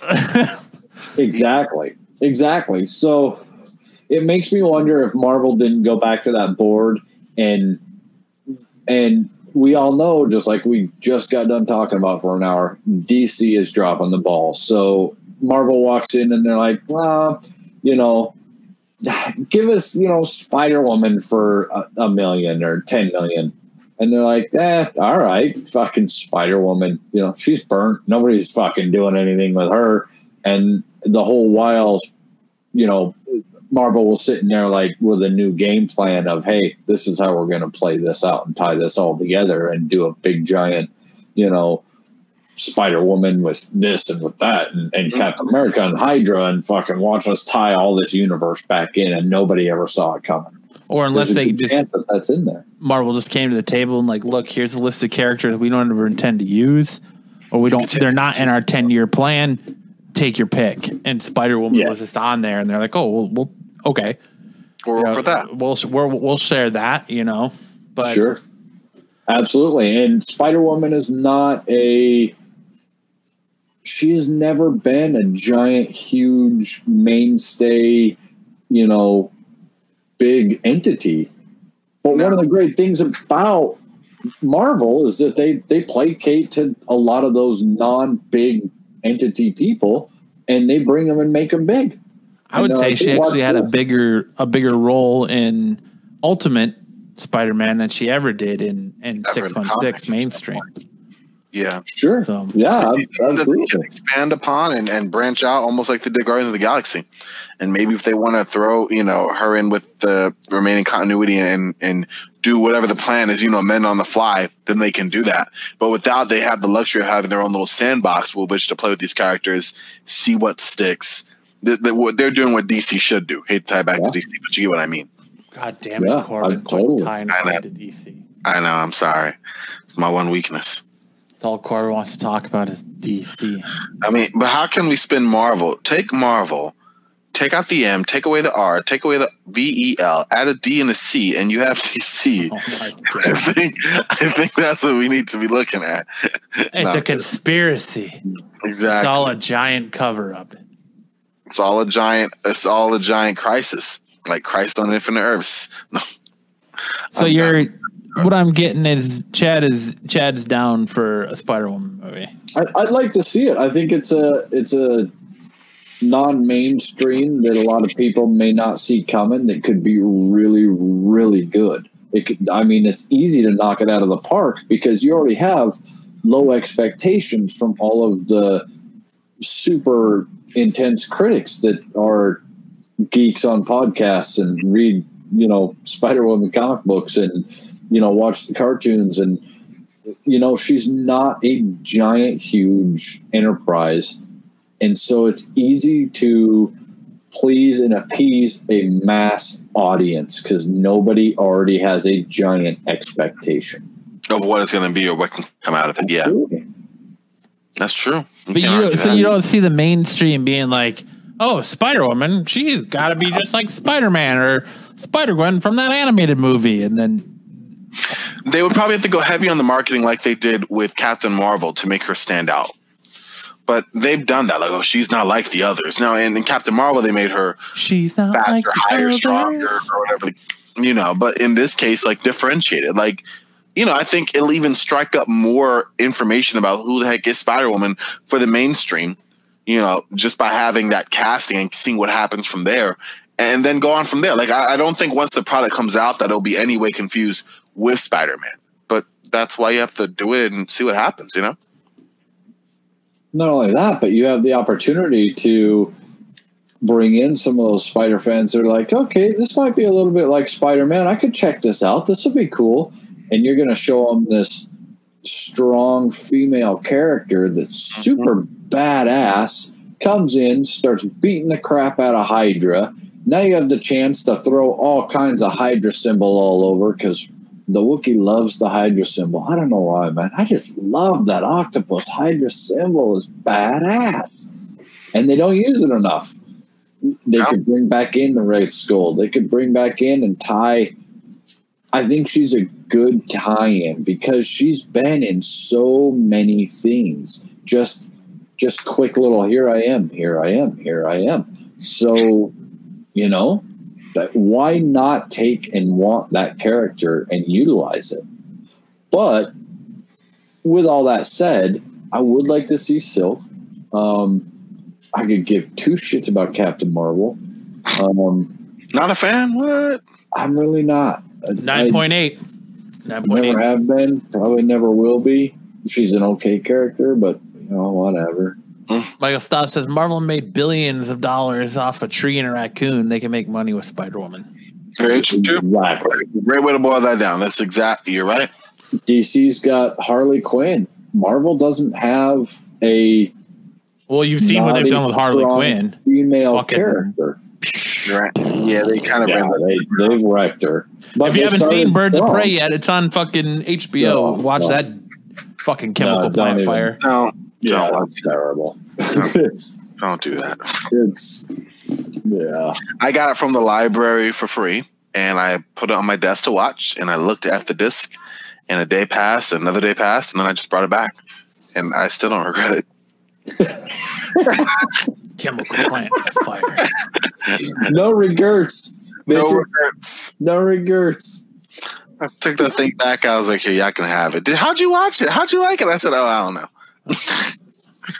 Uh, 'Cause I- the other big piece of news this week is that uh, Disney is rumored to be adding an adult-only section for R-rated Fox and MGM films or films to uh, Disney Plus. Does that make you guys any more excited for Disney Plus? If you don't already yeah, have it, now they're charging thirty bucks for Mulan, but I don't know. That- you put that- you put Mulan in a whole nother category, that adult category. Maybe I'll pay Yeah. thirty dollars to watch a little. so you're looking at their adult category is going to be R-rated movies like Deadpool. cool. But it's already lot of the PG thirteen, so I know. Fox and MGM films. So Corbin's going to be the I- enforcer to keep the kids out. I'd like to see it. I, Like I think three Best movie ever made. X Men think Three is they already have on there, I think. Good adult content that they could put it on there. On Just my look, on, Disney just look on the trash can icon, and I think it's in there. Right next to X Men First Class and X Men fucking Apocalypse and We got got- okay. All right, you're good. You're good. You're very good. Well done. Oh, punk. so yeah, I guess they're gonna make it to where you have to create a pin and enter in through a pin like Netflix's age restricted stuff already does. Yeah, I think it's a great idea. I don't know why you wouldn't try and in today's times, if you don't get all your content out there as much as possible, then you know you're you're just dumb. Like like don't step over a dollar to pick up a dime. Ten's not always bigger than one. Right. Yeah. Put it out there. Try and get as much content out there as possible. You have people still halfway locked into their homes. Mhm. They're dying for content. You could put out, you could re-release the fucking Mighty Ducks at this point, and people would be like, "That was the best shit I ever saw." They're working on it.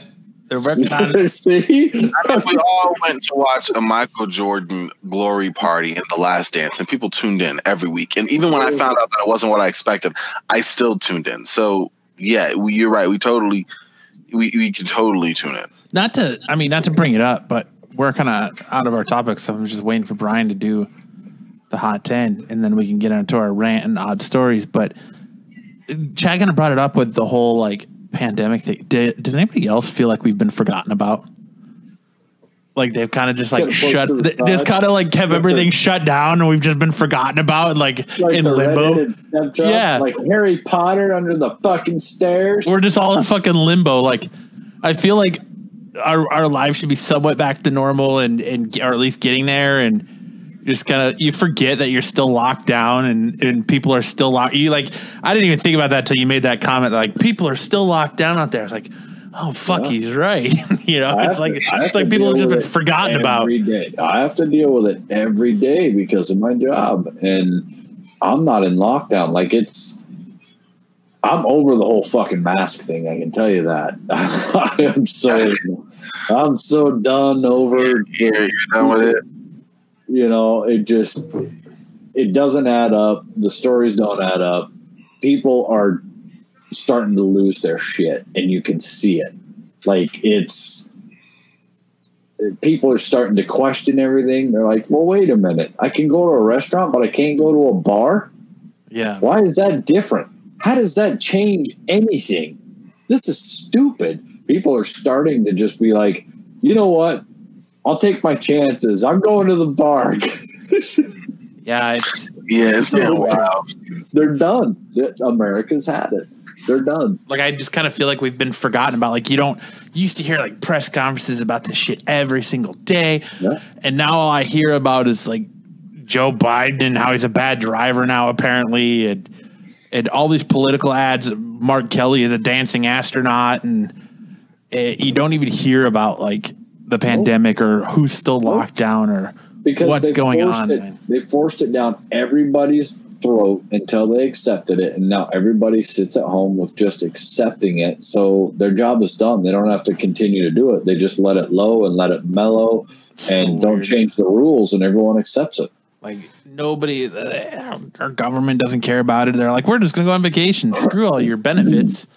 We're gonna Yeah. go on vacation. It, it's so weird. Like uh, you just these said that, and it, and it dawned on me. I was like, that are shut down, and people still aren't working and getting their normal paychecks, and still no second stimulus check. How how do they expect anyone to survive? right? People are losing their yeah. And p- companies are still shutting down, and they're reclosing states again, and it's like. whew. And I, I hear that our record, our numbers are two weeks behind. So when they update the record, the the numbers every week it, or every day, it, they're not accurate. They're two weeks back. It's like, Ridiculous. good lord. Well, and that's just it. Is okay. So we could literally be over this whole COVID thing by this point. We could literally be on the plateau, but just like you said, nobody's saying anything anymore. Yeah, it's like Our numbers were already lower than the common cold. So now where are we? Oh, we don't know because they're two weeks back. Okay, so, So- can we open bars? Can we take off our masks? Can we start buying LCS comic books again? Can we start acting like human beings? Or should we still live in fear of our, our media? I mean, for the most part, I can still like. It's weird wanting to go to the gym and having to book an appointment and being like, "Well, I guess I can't go to the gym today because I don't have time in these available slots to go. I can't just walk into the gym and go." You know, or yeah, you can walk into Walmart, but you gotta have a mask. My Walmart has a fucking security guard, an armed security guard standing outside of it now, Wow. so you can't go in if you don't have a mask on. Which is illegal as hell. It's just so It's so. so I'm just like. constitutional rights. And then like they're like, oh well, we're gonna give these benchmarks to open up schools, and our Maricopa County hasn't passed these benchmarks, but they're still trying to open schools, and it's just like, I don't, I don't know, I'm not caught up with it the way it is in the rest of the country, but it just seems like here in Arizona, like we've been forgotten about, like we're just kind of like sitting here waiting. It's kind of funny that the what was it, Switzerland or, or Denmark or one of those places over there, they barely did anything. They're like, all right, we're gonna act like everything's normal. And they're like, yeah, we didn't lose a bunch of money and the government economy shut down. We didn't So lose. Yeah, they had like minimal deaths. Like it's like the lowest number of deaths in the entire world. it uh, you know, it, it just I think I think the world's over it. It literally went from like the forefront of everything to not even really talked about. Lo- uh, only talked about locally now. You like you don't really hear about it nationally Well, as and- much. And, and okay, how many people realize that you know the government came out and said, "Yeah, well, aliens exist. They live with us. They're on our planet." right? Oh, by the way, we got a bunch of spaceships and spaceships. All those, all those videos that you guys s- that have that we said were not real. Yeah, they're real. Those are spaceships. We're just yanking your chain. And nobody cares. And Nobody like, cared. What? like last scary. year, last year people would have lost their fucking minds if you finally were like, "Yeah, aliens are real, guys." People would be like, "What the fuck?" And it- it's like, "Oh, that's cool," you know. It's just- the hottest story this year with I mean with everything else going on. You know what I mean? Like you said it. Like it's like what? Yeah. we should have known Kobe literally- Bryant dying in a helicopter crash kicked everything off, and we should have known just from that point, 2020 was just a wash. It was a wrap. 'Cause it's Well, just been and it's shit.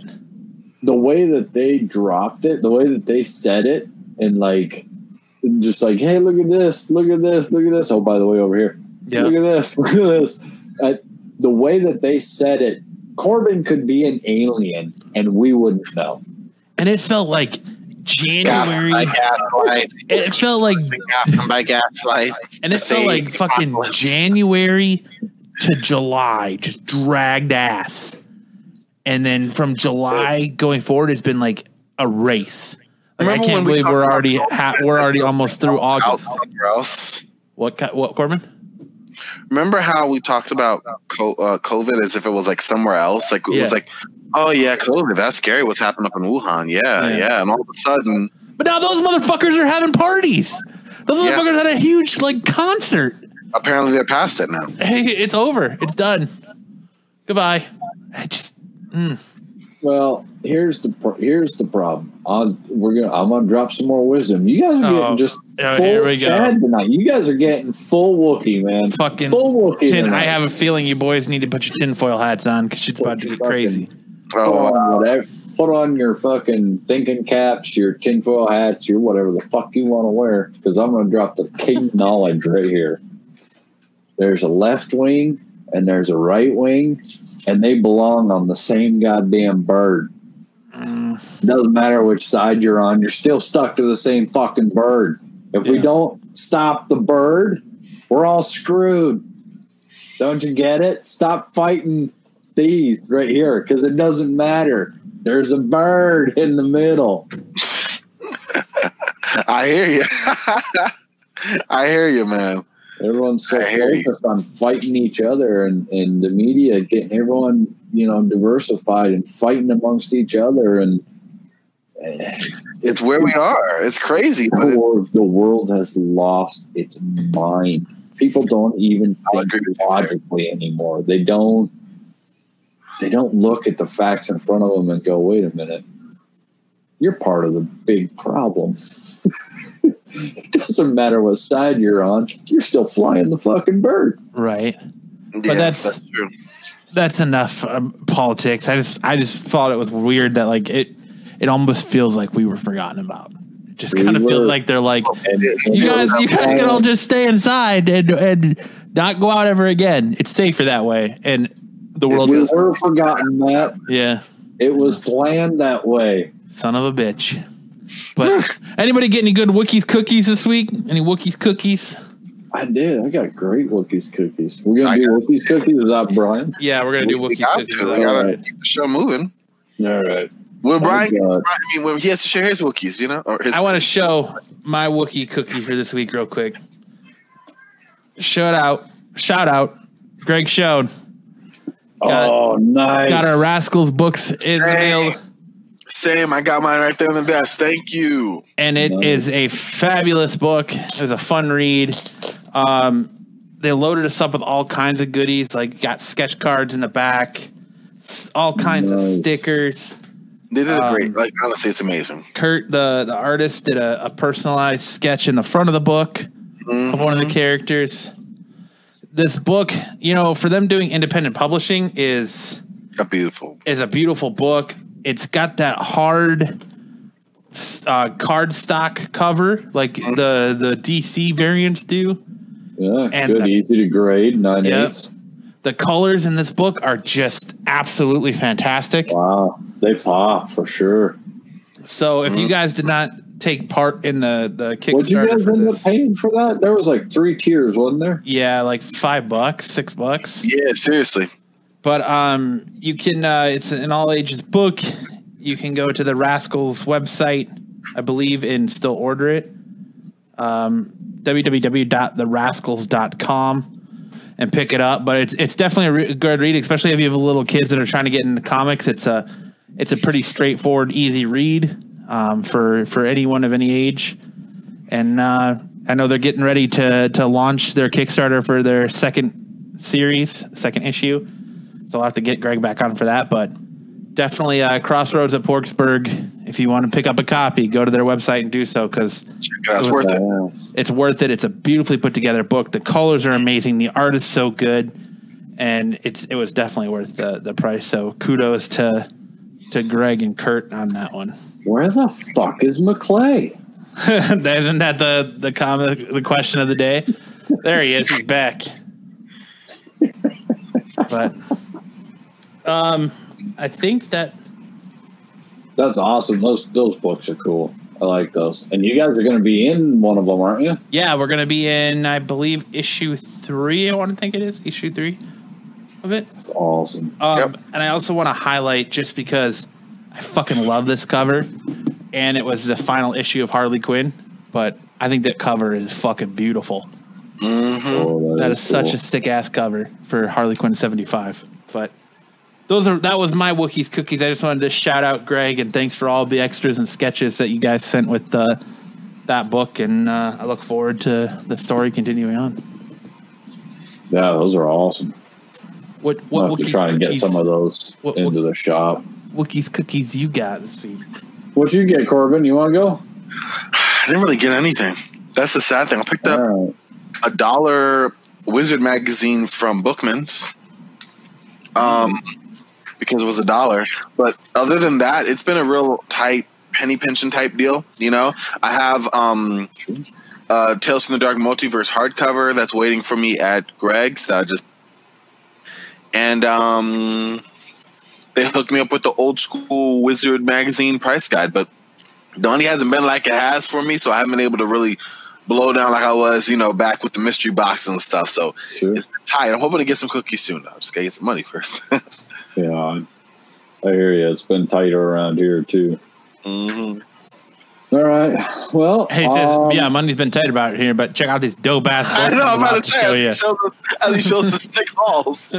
Well, I'm I'm just now getting a lot of stuff that I ordered over a month ago. Oh, it just takes a while, So, especially yeah. with the pale. Oh, that's the Yep, not gonna go there, but yeah, it's been great. um, so big shout out to my my buddy Cookie. Um, sent me an AOK. Go check out uh, just little podcast. Um, great guy. He's also, if you guys get a chance, go check out uh, Annoyed with Movies. And those guys all get together. Um, Jackson from Annoyed and Mike and sometimes Riley from um, uh, Downright Nerdy Podcast and Pinky's Out is on there. And um, Fake Nerd Podcast is on there, and they review movies. And PW from from uh, Tales Whoa, whoa, uh, whoa. is on there. Whoa, who do you think you are, Kyle? You just gonna come in here Yeah, and start right. pitching shows? I You am, what are you, Kyle and. Brian? And, Come in and start uh, pitching other people's shows? and all those guys get together and they do great. And I got an AOK from my buddy Cookie. And so one day I'm going to start a podcast where all we do is Wookiees cookies. So my hopes is actually because I'm the Wookie and just a little podcast. His name is Cookie. So I'm hoping he can be the first and we can do Wookiees cookies. But you didn't It'll get the perfect. AOK to give the AOK to to promote those podcasts. Now I want you a all to bitch. know hmm that no other podcast is as good as Absolute. Oh, Geek. amen. You are the Oh, fucking how best. sweet. We So- drop the shit How on this sweet. show. We give you So the real deal. Speaking of that, did you see the uh, shout out to Absolute Geek on the latest latest podcast there, uh, Matt? I I didn't. gotta show you this. I didn't. All right, let me share my screen. Shout out to uh, Absolute Geek. This was a perfect moment for uh, the opening of the podcast that played out very well again. Um, let me share my screen like a professional podcaster that I am. Look at this guy. There it is. Professional. Professional. All right. So uh, this is the latest episode of the podcast. Here we go.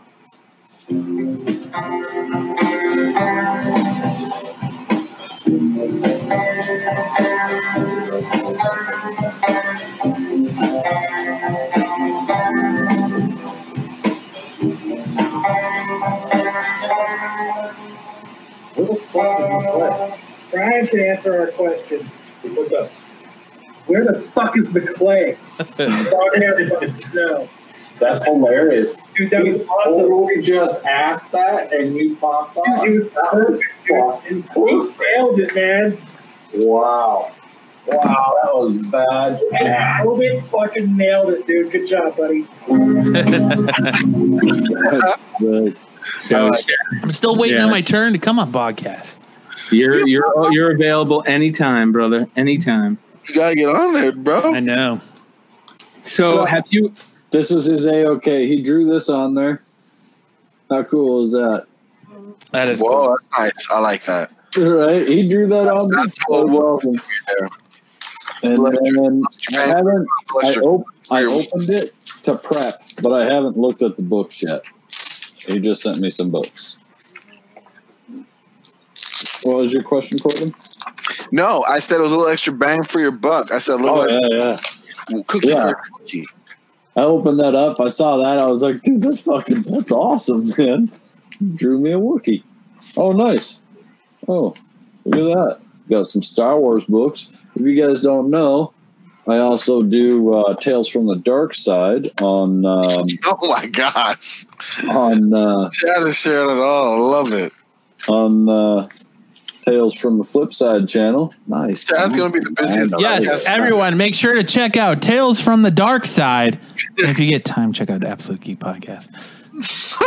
that's that's Chad right there.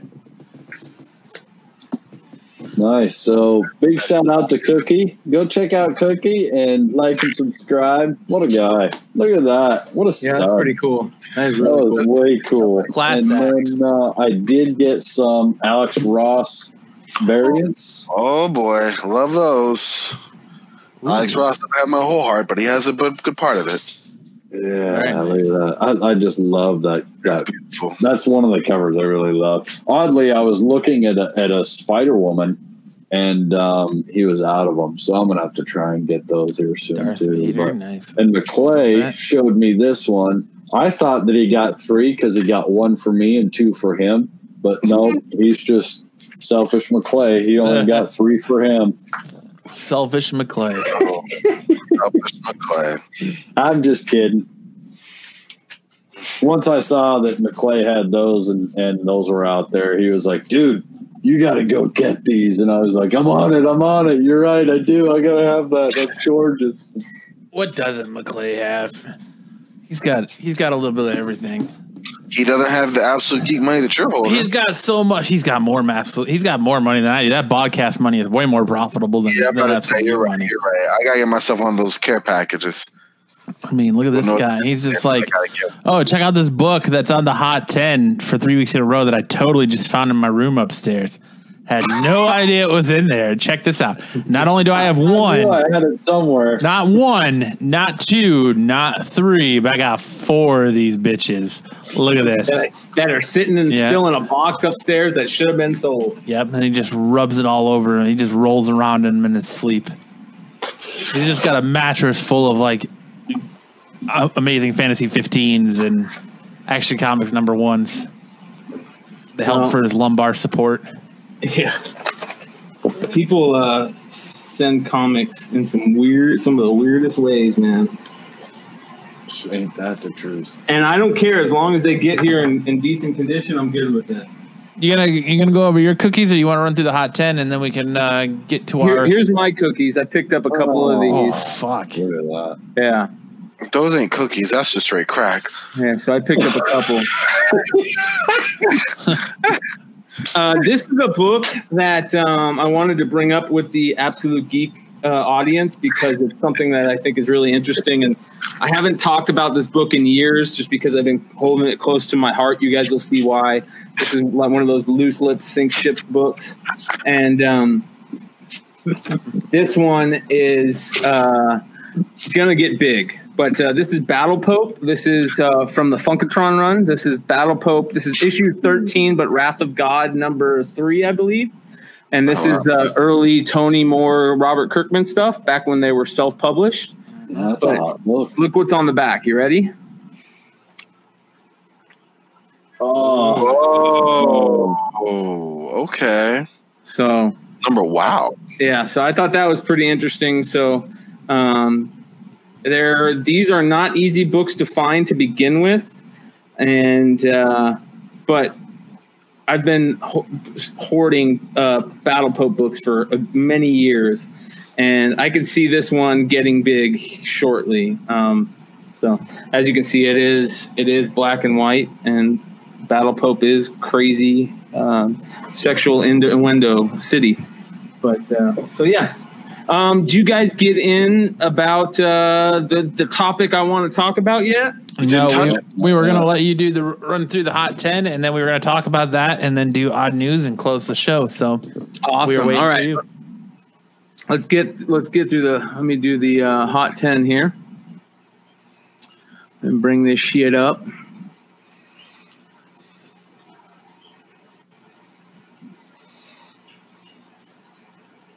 um Chad is going to be uh, a little excited about this week's Hot 10. We've already uh, kind of, I've already given him a little shit about it.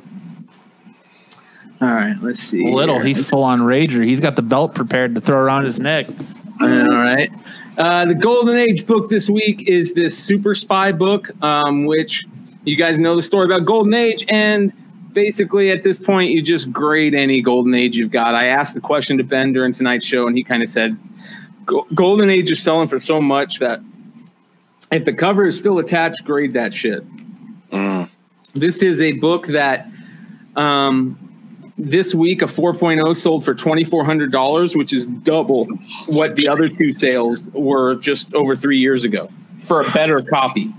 That's a stimulus. Yeah. Yeah. So that's Super Corbin has Spy, got all kinds of zingers tonight, huh? he does. He's on it, man. He got the one liners. This one is gorgeous. I wish I would have known about this book before it was on the Hot 10. This is early Bruce Timm stuff. This is Out of This World Oh, from wow. 1989. Out of This World number one. Awesome cover. What a great early creator, Bruce Timm. You gotta love Bruce Timm. This was like a $25 book, but now it's reaching about 60 bucks in the current market. So if you ever come across this book in a wild, which I don't know how you would, just dumb luck at this point because this is a, a probably a low low printed book. And that alien's got good taste. hmm He's got a nutsack head. yes, he does. He's got a nutsack head. He kind of looks like Pumpkinhead. He does. You're right. He totally does. Yeah. So, um, all right. Uh, number 10 this week is an interesting book. This I've is got that Avengers. Do you have this book? This Yes, is a I tough do. book to find. and this book is selling for a lot of money right now. Wait, what? I Or- think I Yeah. just to my little bro. Fuck. I'm gonna take this it is right. going for like 50 bucks 60 bucks right now um, we really don't know why other than a lot of people think this is leading up to some major moments in the marvel universe if you guys don't know about this story he basically goes and whoops all the avengers Shout ass out to Matt because Matt was saying this on the spinner rack way back. He said, "Hey, praise. this is Bring it the to me. of I'm something gonna big." bask in it. I, listen, I'm gonna give it to you when you deserve it, and it's the first time. No, I'm playing, but but like you know, Matt was saying this was just like you're saying, Brian. It was gonna be something big from back I- then. I'm glad it's paying off. i feel i felt like when i read this book because i did read this i felt like this was all gonna Fan be service. it's all in his head. I felt like this issue was all in his head. Like, how the fuck is he going to beat a Black Panther, Iron Fist, Thor, uh, Doctor Strange, you name it. He beat up everybody handedly, beat Well, their asses. Yeah, he whooped Thor's ass. yeah. Totally. Black Panther Black gave Panther up. Black, Black Panther Panther gave up because He he was was like, like, "You can't absorb my power because my power is inside of me," and he gave up. And then yeah, whooped everybody else's ass. So it's interesting, and and there's only been th- it's taken a long time for part like part three just came out on Wednesday. It's been a long Mm-hmm. time for this this story to develop. But that heightens anticipation, I'd imagine. That's probably why it's even more wildly in demand. I just gave that book to my brother. Oh my Yeah. god! So uh, another thing is, word is on the streets that this book came out right as COVID was hitting, so a lot of stores didn't get them. Ooh, So Oh, that is wow. true. It did come out right at the beginning of COVID. Are these these fifty dollar sales are raw, right? raw. Oh, okay. So, um, all right, on to number nine. Raw. I have no reason why this book is selling, other than maybe the Kate the Kate Bishop. Bishop cover. But this is getting thirty bucks for what reason? I don't know. The first appearance is a person named Land Shark. I have no idea, uh, but it's getting thirty bucks, thirty dollars raw sales.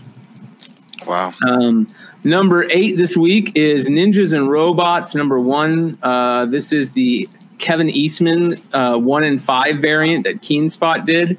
Um, this is actually a kind of a cool Kevin Eastman cover because it doesn't look like other Kevin Eastman covers. The colors really pop. Usually on Kevin Eastman covers, the colors are really flat, and um, this one just really pops. But this book right now is getting 20 15 to 20 dollars raw but it is a variant that you had to get from keenspot only. It was a i think a one in five i think. But yeah. Um, number seven this week is an oldie but goodie new avengers 10 from 2013 the first appearance of thane uh, son of thanos. And he kind of just shortly appears in this but in infinity war number five i think five or four, he really shows up in that one. But this one, uh, for some reason, there's rumors about him showing up places right now, and this is getting forty to fifty bucks raw. That cover's sick. Yeah, it's this uh, old school book. So, um, New Avengers t- number ten.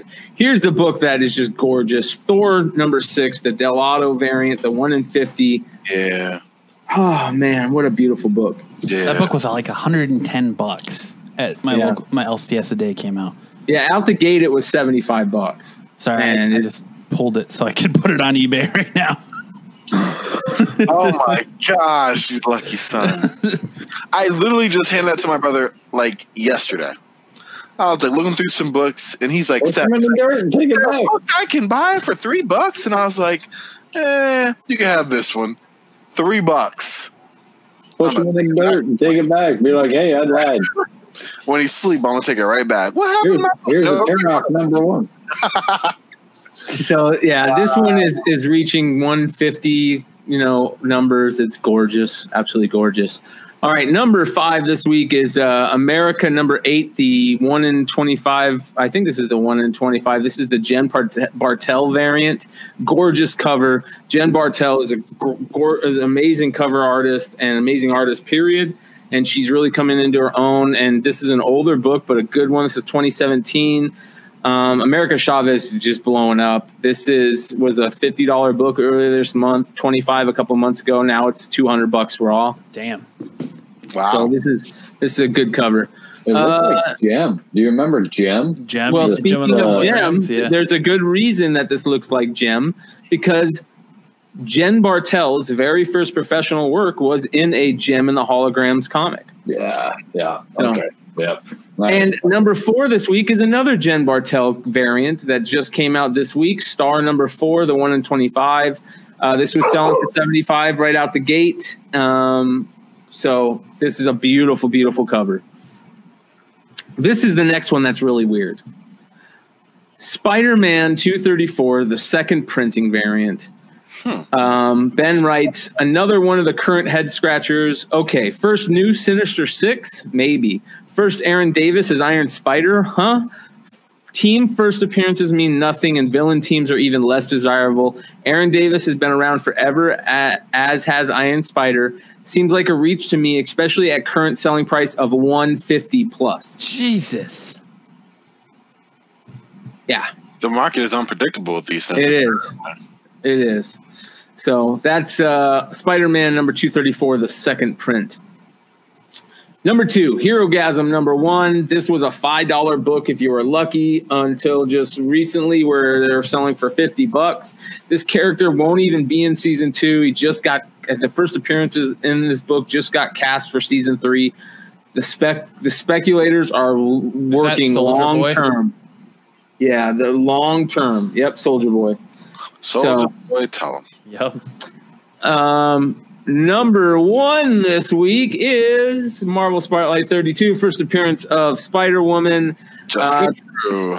So this is all based kind of, I guess, on Olivia Wilde threw out a comment. She was asked if the new movie she's she's directing is a is a female based one, and she just played coy and put up a little spider symbol. So speculators are thinking that that's what's going to happen, and so this book has just jumped right through the, the roof.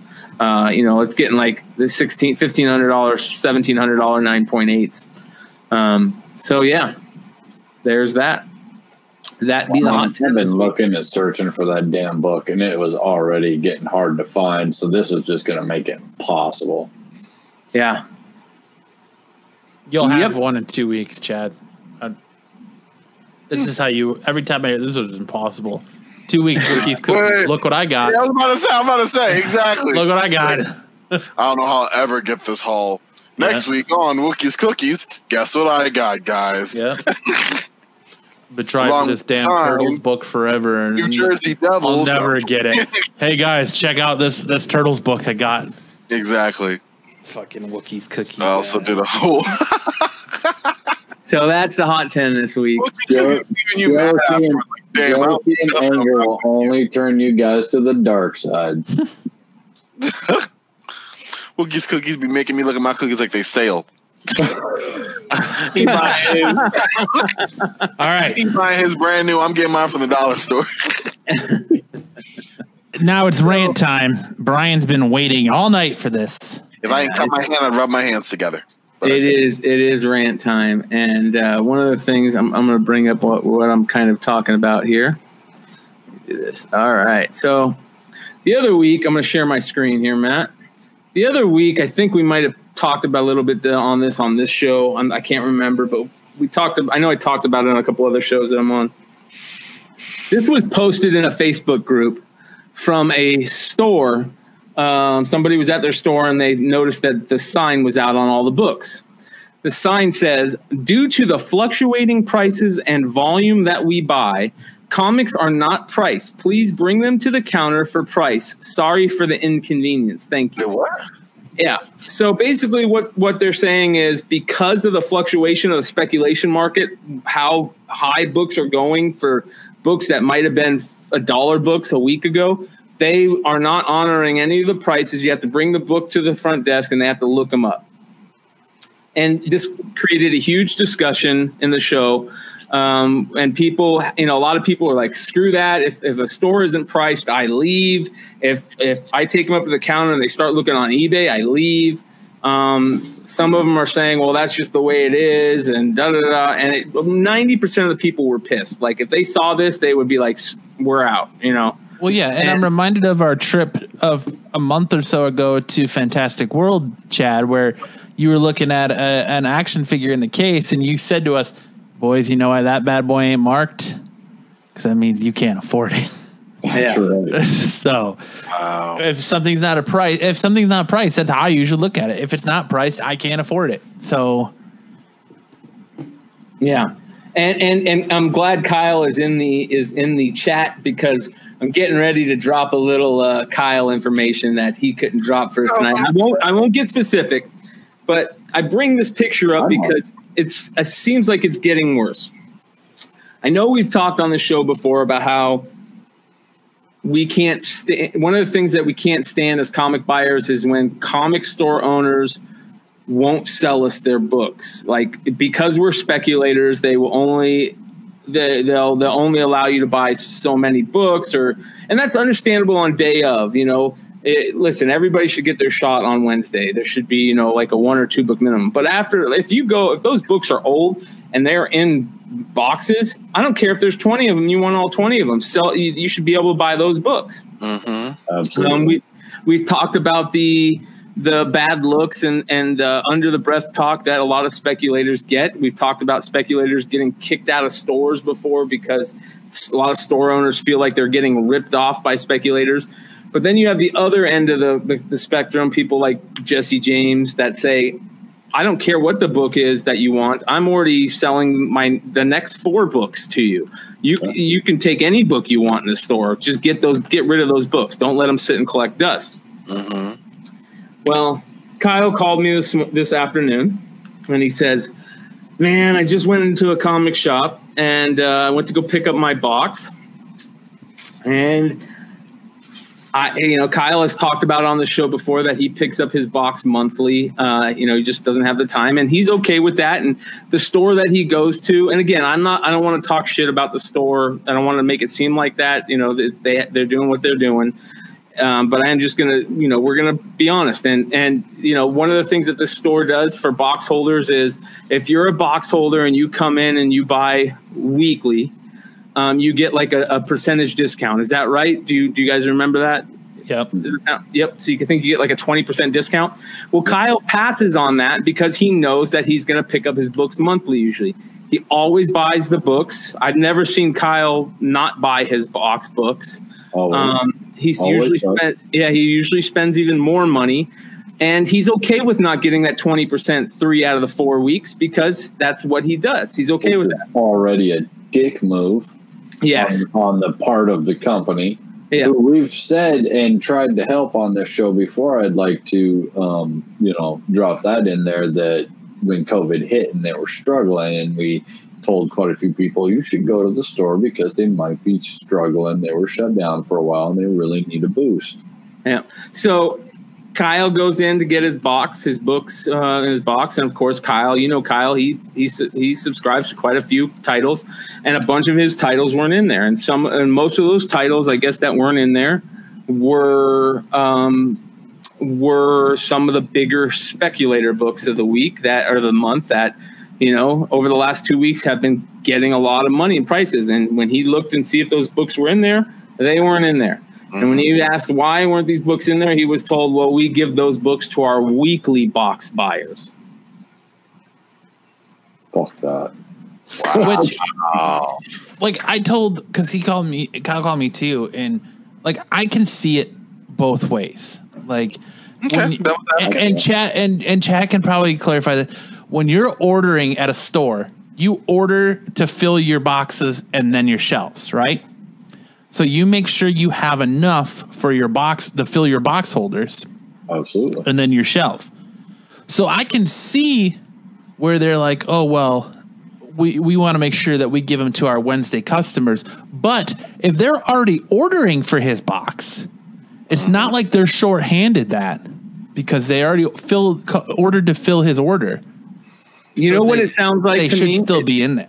It sounds like to me that they're playing favorites and they're going, ah, this guy's speculator or this guy for whatever reason, we're not going to honor our box to him. We're going to give it to somebody else who might have forgot to order it. Or they realize those it's one of two things. It doesn't look good. I'll say that. And we're and and listen, everybody should have the chance to speak for themselves. That's why I'm not saying who it is and this and that. But um This Kyle. yeah. so you, you- know you know what I'm talking about. It's it's just it's it makes you instantly think that one you're either realize those books are selling for more and you don't want to give them to them now, or you gave those books to somebody who's more important. That's the type of shit that pushes people away from being a box holder in comic stores. Um, not I only are you doing it, there. yeah, won't only again. After this happened, here's my beef, and and this is a huge beef. As someone who's just now getting into the store and doing the ordering and doing that stuff, I have pulled some off of shelves just to try and get caught up and try and figure out the ordering scheme and who wants what and yada yada. It's not easy. It is kind of hard. It is tough, but if you're doing your job, you know that's going to be a big book. I knew that Thor was coming. I know that Thor is going to be a big book. we normally order eight Thors. I ordered like 15 or 20 of them some bitches. Why? Because I want to make sure that I'm filling all the new orders, all the new people that want to come in and make boxes, all the, you know, you you know your goddamn job. And two, here's a guy that's already taking a loss at the 20% discount and saying, I'm okay with that. So you're already making effing money off of this dude. And he comes in every month, no matter if it's 100, 200, 300. And I know Kyle gets a stack of books because I've been there with him and I've seen him pick them up. It's a stack every time. And he never bitches, he never gripes, he never nothing. So the fact that they already screw a long, long time loyal customer and then to do them dirty like this, lost my business. I will not go back to this shop again. I will wait until Jesse opens up and I will go to Jesse's shop. I will screw it. That's that burns me, man. To do to do your clientele dirty like that is is so against everything that I am trying to stop in in in what I'm doing at Mr. E-commerce, trying to get Mr. E-commerce better, trying to you know, none of that, hey, bring it up to the counter and we'll reprice that at, at forty dollars. No, that's not no. It's it's three ninety nine. It's on the shelf. It's just like Jesse says, get it out of my store. You know why? Because in two years, I'm going to see ten of those goddamn books. Yep. Get it out of my store. And that person that you're making happy by doing whatever you're doing to make that person happy is going to buy tenfold of what they're paying now. And they'll keep Absolutely. back because they And- like the model. and with word of mouth. How many times do you some somebody says, "Hey, yeah, I'm into comics," and they're in your same town? You go, "If you're into comics, you need to go check out this store." You know what I mean? Like, it goes a long way, and I get it. I, I'll play devil's advocate and maybe say that, oh, you know. They live they're they're living COVID life too, so they're probably week to week on their bills and stuff. So I get it. Like week to week money is better, but that's why you're giving the twenty percent cut. That's why you're you're you know you can't expect everybody everybody be everybody else is in the same situation that you are. So just be happy they're buying books. But Yeah. You know, my my gripe with it is is the books he's missing because Thor number six was one of the books he's missing. That their argument doesn't hold up because that book just came out Wednesday. yeah. It's Friday. It's been two days. Two days. Yeah. And they already sold it out from under him, saying we're gonna give it to our weekly readers. Okay. Now, to play devil's advocate, the only thing I can say is I know Thor A cover. There was a lot of damages in the valley between the comic book shops I frequent and Surprise and two samurais, the, the Samurai Phoenix and Samurai Glendale their A covers were were trashed in shipping to the point where Samurai or um, Surprise Comics only had the the secret variant of the the Thor this one the secret variant Thor flying through yeah. Galactus. So that's something I'd say is maybe if they didn't get enough B covers to fill orders, that make that would make sense because if they had a damages on A covers, whatever. But the fact that they sold them out from them, and I'm almost guaranteeing that if we were to look at this person's eBay store, you see him on there. You think that would be that would be annoying if that was the case? Well, if they're shorted, then just say, "Hey, man, we were shorted this week. We have another one coming for you." Right. Exactly. But not only was it this, Kyle also said that he was shorted the B covers for all the mm-hmm. DC books. Yeah. So what was the big B cover last week that he Robin didn't get? King. Robin, King. So here's the thing, though. If you were shorted or you had damaged, now you have to now you have to go down the line and you have to honestly and earnestly look at that. And just like at work, just like at all these other things, you have a a timeline.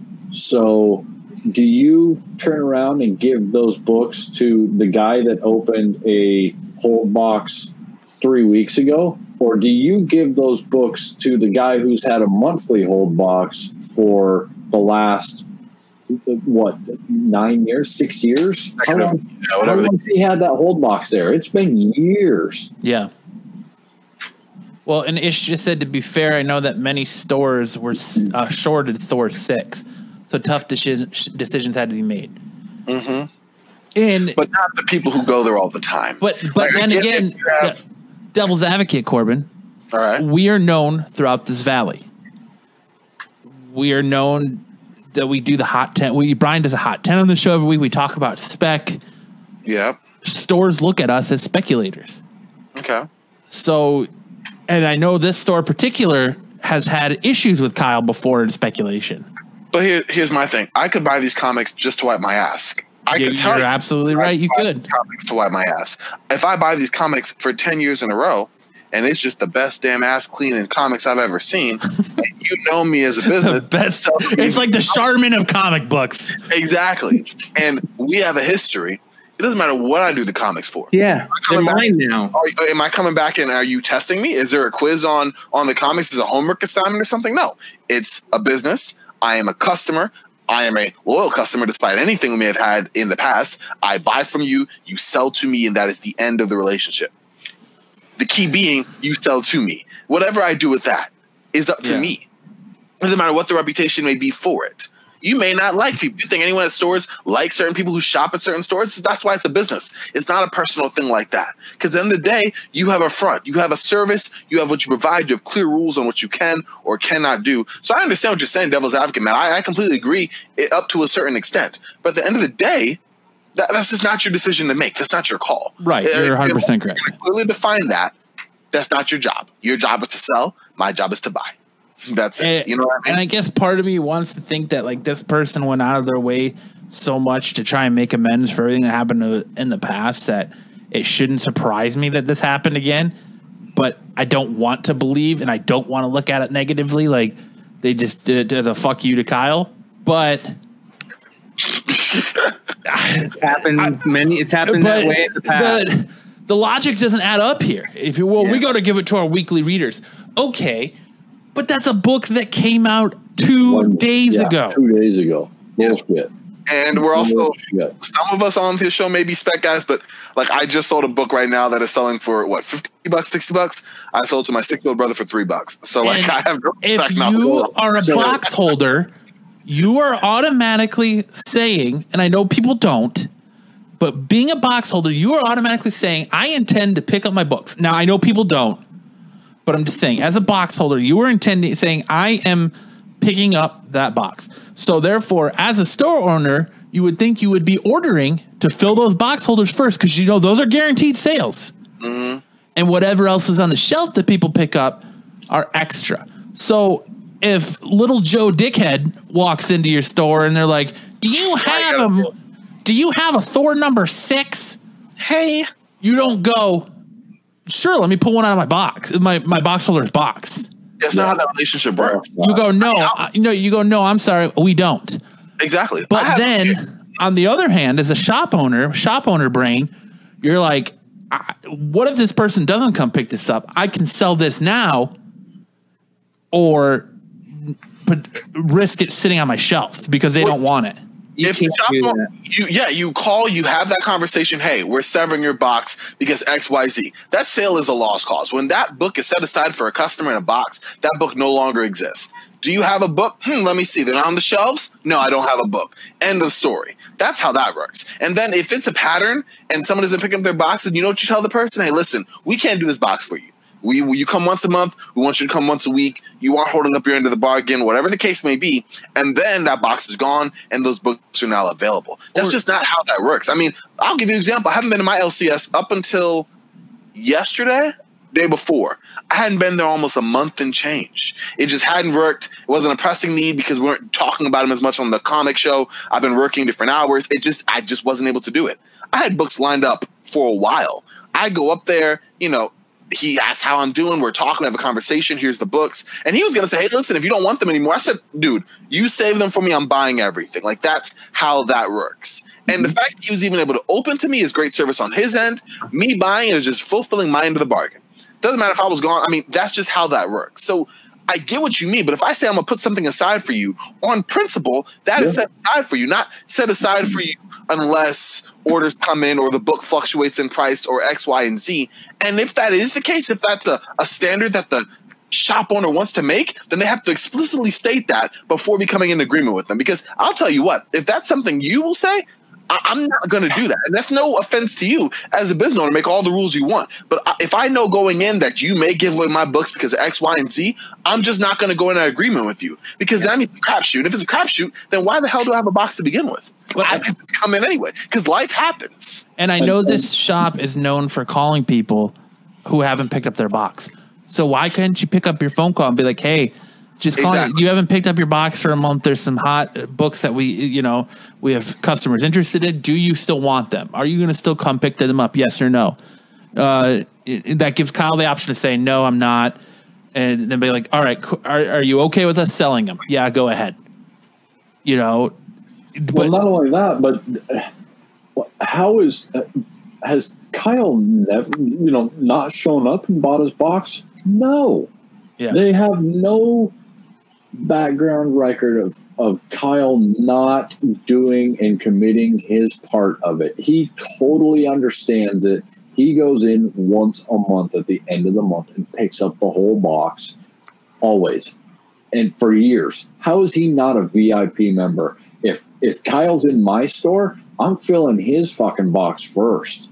You know why? Because he's been here for years. I'm not going to take the chance at losing a hundred to three, four hundred dollar sale every month, and that's from one person, so that I can sell a, a five dollar book you know, or a four dollar book, or okay, so I made fifty dollars off of one book because it's a hot book and I took it out of his stuff. That that's just that is that is so wrong and rubs me the wrong way in every sense of everything imaginable, and that right there, that's what will shut down LCSs. That is the kind of attitude that will end LCSs, and and it's terrible. If this is the kind of attitude and way that you treat your customers, it, you're you're not going to stay in business. I promise you. You're, the COVID will kill you. You're done. You're getting over. You are out of business. Just lock your door up now and start auctioning stuff because that's it. You're going to lose your custom. You're going to lose your good customers. Just like when Corbin went in and he said, yeah, "I understand if you want to not pick them all up." A good shop owner, just like that. Hey, you know what? I know that some stuff happened. I'm willing to work with you.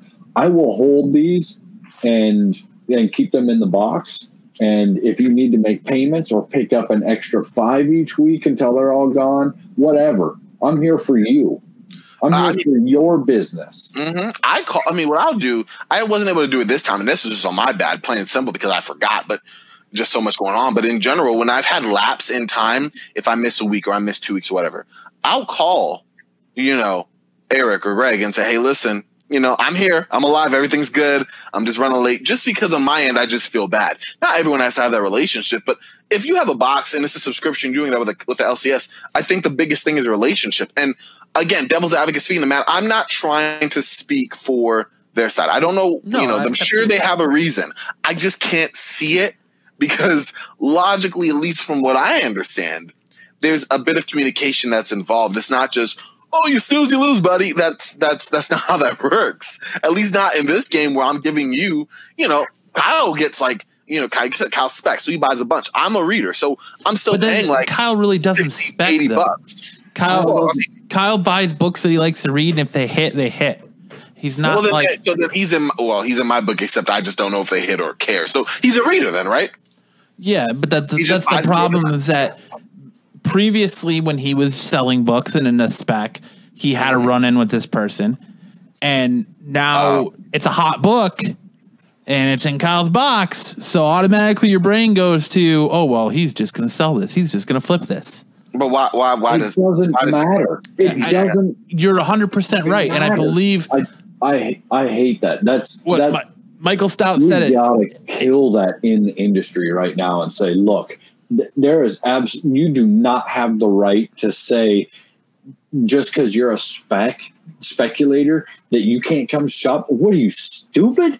Get as many speculators in your shop as you can, unless you are a goddamned idiot. You know who's buying all your fucking worthless books?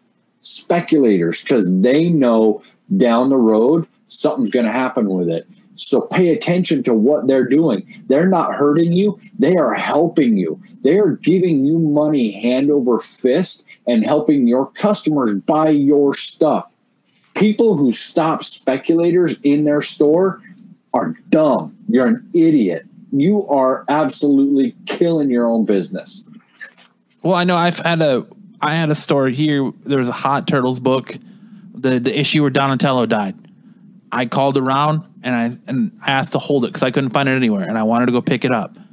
I called them. They're like, "Yeah, sure, we'll hold it for you." Not five minutes later, I get a call back that says, "Oh, well, did you know this book is going for thirty dollars on eBay right now?" No. And he's like, "Well, that's cool. We'll still sell it to you, but we were going to sell it to you at eBay price." On the day the book came out, Fuck that. so you're on mute, Brian. There's a lot of stores that are catching that are doing that shit, and they should catch hell for it. Yeah, it, that should not be the way. You're Like, already. okay, so here's why that pisses me off. You're already 100% markup on that product. Already. You're buying that $4 book at $2 from Diamond. They're shipping you that book. You paid for it. It's two goddamn dollars or a dollar seventy-five, and you're selling it for cover price, which is three ninety-nine, and you're 100% markup already. So let's give a comparison. I now own the patent on EpiPen. So instead of $5 because it saves your life, I own the patent and I'm going to deem the market is $5,000 per $500 per pen, $1,000 per pen. And then I'm going to do it because I own the patent on diabetic medicine. I'm going to do it are you going to buy an unheard Wu Tang album too and make it unplayable? Absolutely. But- Why not? I own it. I'm just going to jack it up. You can do what you It's want with your wrong. property. I mean, It's absolutely if wrong. do it with something you own, then Michael I Stout don't know where we go. Absolutely. said it good. He said, if I buy a book out of your one dollar bin and a month later it goes for a hundred bucks, I don't owe you ninety nine dollars. It's what my not over. gain was, just like those three ninety nine books I bought. Those are now worth pennies. Yeah, yeah absolutely. So now that that guy who bought that Hulk 181 for four bucks or 25 cents or Right. whatever, now Now he he owes owes you like two grand. Fuck out of here. $30,000. and, and that's the, and that's the thing about our you know our culture and what we do in collecting comics is you go sp- like look this week i mean this was my pull this week all right? This is probably damn near $60 worth of comics all right? You know how much this is probably actually worth now? Mm-hmm. 10 if that. Most of these books that i paid a dollar or five bucks for i could probably turn around and sell for a buck it. if Exactly. that so And you have books like mine that I, I sold for a couple, and now they're like sixty or whatever. very rarely do comics you know go up in value they normally decrease in value Mm-hmm. you you have the couple that hit but mostly comics is a losing investment so i i get i don't know i just i feel bad that that happened and it's a it's a shitty business practice all the way around especially to somebody you know that you've had issues with in the past that you watered down and not only that somebody you know that will that has a platform to fucking just tell the world right? That's helped your business You know, on our yeah, exactly. multiple times before. That's just that's. I mean that. I I, think I can't even say all the things. it's kind of tying into it though. Like, and this is my devil's advocate. If this was a one-time thing, yeah, it'd be screwed up. But is it because there's been a history in the past that this is more of a like a firing up point? Or Yes, hundred percent. Okay. hundred percent. If So- this was a one-time thing, it wouldn't be a big deal. But let's be honest, it, it, it's it, it's been a stickler um, for many years that they've had a problem with selling, you know, books that you're going to sell and make money off of. And it, and honestly, if they did it to him, they should have went through somebody else's box and be like, okay, well here you go, Kyle. You're here to buy one. Here you go. I guarantee you, there's probably another copy sitting in someone else's box. I just read on Estevan on the comment that he said he's had to buy books off of eBay in order to fulfill someone's pull that was shorted. So Absolutely. apparently this is a thing that's happened and you have to make do.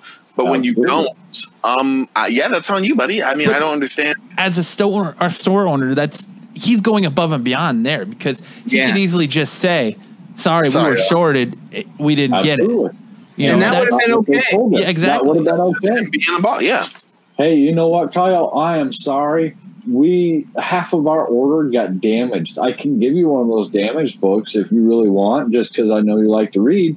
But and then maybe make it up to you down the road and try and get you a better copy. Can I do that?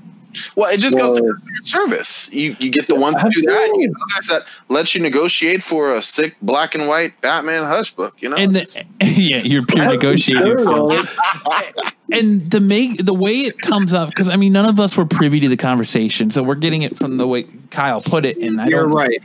I don't discredit what Kyle says, but you know, if it went down the way Kyle says to to do it the way they did it and to say instead of lying and just saying, you know, we got shorted, we've got more coming, I can put you on a list. To just say we reserve those hot books for our people who pick up books weekly. That's shitty business, and it, Yeah, it, it feels dude. spiteful and vindictive. But if they state that, if they were to state that, as bad as that comes off, I would respect it because that's their rules. Like, yeah, it, all those things you're saying, yes, I But they agree. have a sign in their store that says subscribe to a box so you don't miss your big titles. Well, that's what messes this thing up. I'm mm-hmm. saying that if they had said from the outset, or even if they said, let's say this past week, hey, our rule is what you just said, Matt. Yeah, it's screwed up. Yeah, it's been, but it's the rule now. And the fact that it's been communicated clearly, I can respect that because at that point, I know the information that's presented to me. I can either go, okay, I will still do business with you, or I can take my business elsewhere. But if you do not state those things, then we're playing a game of what's the rules of the week. And then I don't know what we're doing because, as you said, Matt, if it's not there, then it's spiteful, vindictive, and also kind of shady. And the shady part is the worst part in the business because you want to be shady with someone else's money. Especially when they've been a buyer for years. Yeah. years at your store. That's what gets my fucking goat. Oh, out of all this, that's what rubs me the wrong way the worst is that you screwed over a loyal customer for a long period of time who's even turned down your discount. You're 20, you've robbed him out of a 20% discount, screwed him out of that money, pocketed that money, net profit, flat fucking profited net pocket. And now you're going to screw them again? What kind of business decision who's making your business decisions? Is it warner brothers? At&t is that is that who's did the, did the call come in? I think they like, call nah, it. is that that kyle guy? Yeah fuck that guy. He's on he's on t-mobile. Yeah i mean It's who, weird. who made that decision? That was just that was bad. Dec- I would yank my box. I'd be like, you know what? Okay, and and I would literally set up another box somewhere else, and I would either not tell them or just yank my box. Screw them. You can Yep. hold my you can hold my three hundred dollars a month and get bent. I'll tell you, I had this issue when I lived in Mesa for a short time. I had the same thing happen to me at Samurai Mesa. They sold a book out of my box, and it was Tough Tomatoes. So I went back. I was on this side of town, and I went to to Samurai Glendale, and the owner was there, and I was talking to him, and I told him about it, and he said, "You know what? Let me rectify that." He said that should have never happened. Let me rectify it, and he gave me a copy of that book out of his collection. He gave me that book because he said that should have never happened. Let me rectify this. That's Yep. a good a store owner right there. Not only that, that store owner knows that he can give you that book now because you don't have the chance to see that book that he does. Right. Because in nine months, somebody hard up for money is going to bring in a collection and they're going to have three of those fucking books in there. Yeah. Jesse James has said it a million times and it's absolutely true. Why are you worried about that book? You're going to see 10 more in the next year. But the sad Get fact it. is, get it gone, and you're going to see that book again. Sooner or later, you'll see it again. I know that these store owners go, oh man, that Thor number six, that's a hot book. Here, let me take a fat stack of them and stash them away to sell them other places or to hold on to them so they increase in value. So I guarantee, they're I bet you they still have that book, but they just told Kyle to kick rocks. If they're pulling if they're pulling that to box owners, then that's a fucking that's like uh you talk about good comic karma, like that is like some of the worst comic karma you could get, right? I mean That's, you're, that's a, you're to, you're, the karma will close your shop. yeah, uh, it's, you know it's funny you say that because I was I was I was telling uh the story to one of the flip side guys on the phone today after because Kyle had just called me, and the guy and it was Nico and Nico's like. You know what, man? Call me when that store is, is doing their trustee auction for because they're losing their shop, and I'll Yep. come out and uh, buy a fifth of it with you because Yep. that's what's going to happen. Absolutely. sad. It's really sad because you just you really want um, these stores to do good. I mean, so much so that you know we we we we try and help out as best we can by being box holders. And I think that's what I want store owners to get is that, yeah, we talk about speculation. We talk about the hot books. You you do the hot ten on this on this channel and CBSI. We share know. common negotiating tips. You we share comic negotiating tips. Perfectly said, Corbin. We're here to help you. At the end of the day, we're the biggest supporters of the local comic community. Yes, sir. and for you to do that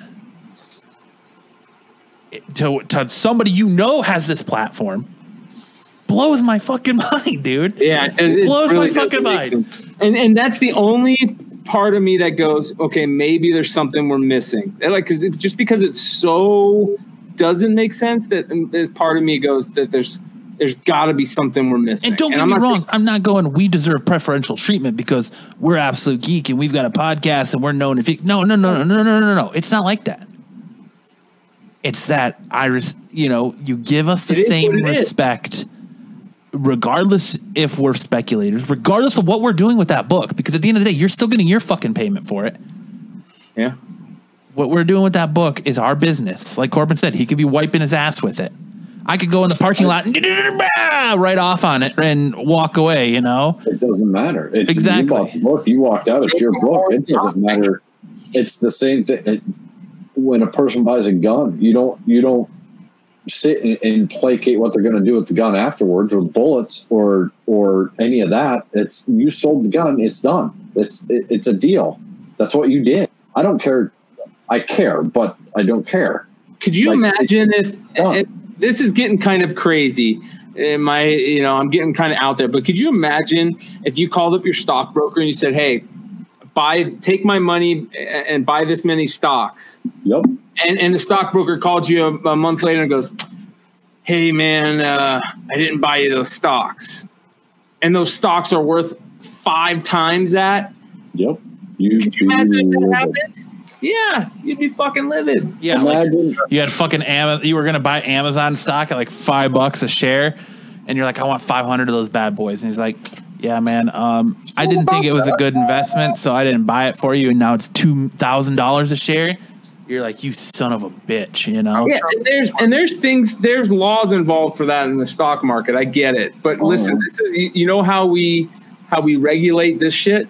This is how we regulate it by talking about it, and that's not to say that this shop can't make it right. They can make it right, but Exactly. is that going to help at this point? no, not for me.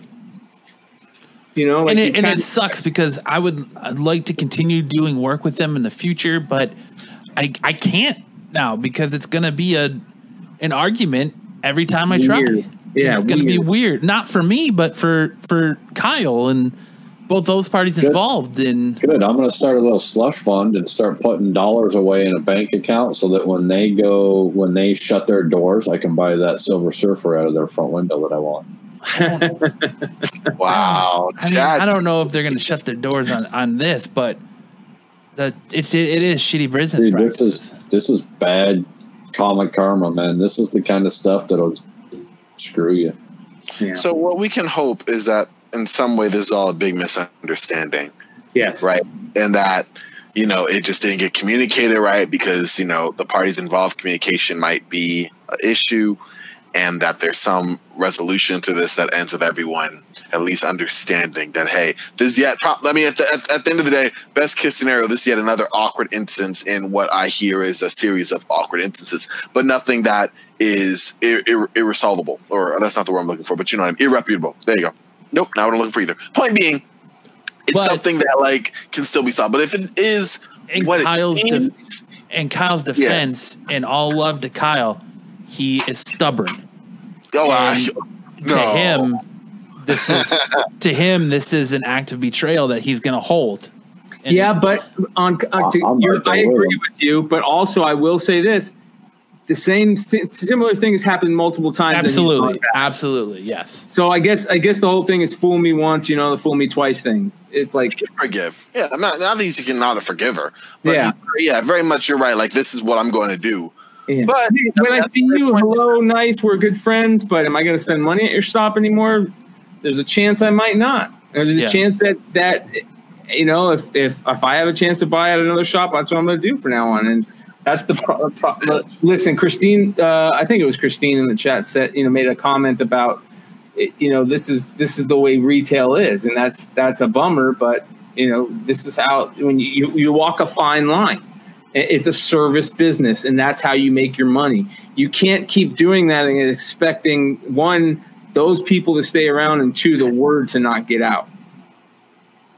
We're too we're too too too close of a community. We're too tight knit of a community, especially localized. You know. And I understand and I totally get wanting and needing to make money. I get that. You're right. It is a business. It is, you're there to make money. I 100% understand that.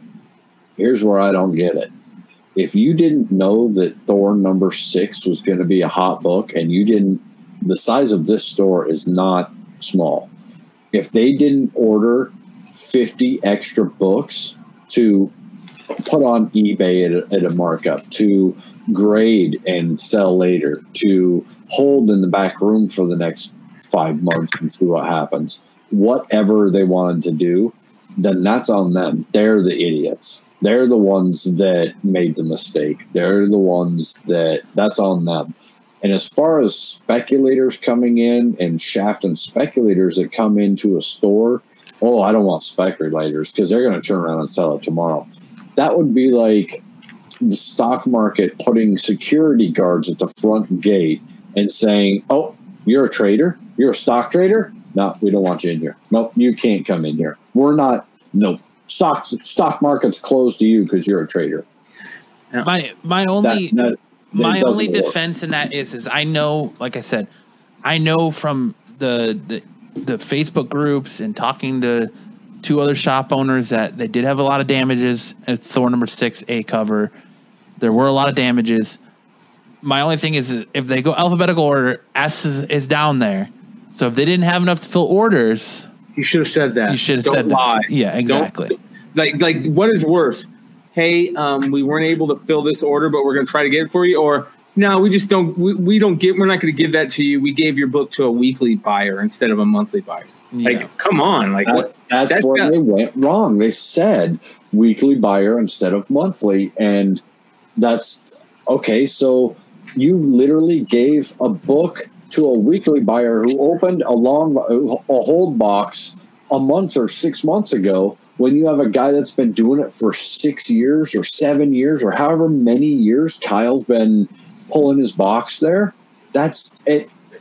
So okay, we had a bunch of damaged ones and we're short. Can I offer you one of the damaged ones until the next one comes in and and I'll make sure that you get the second print or you get the you get the first one of the next one or you you know whatever.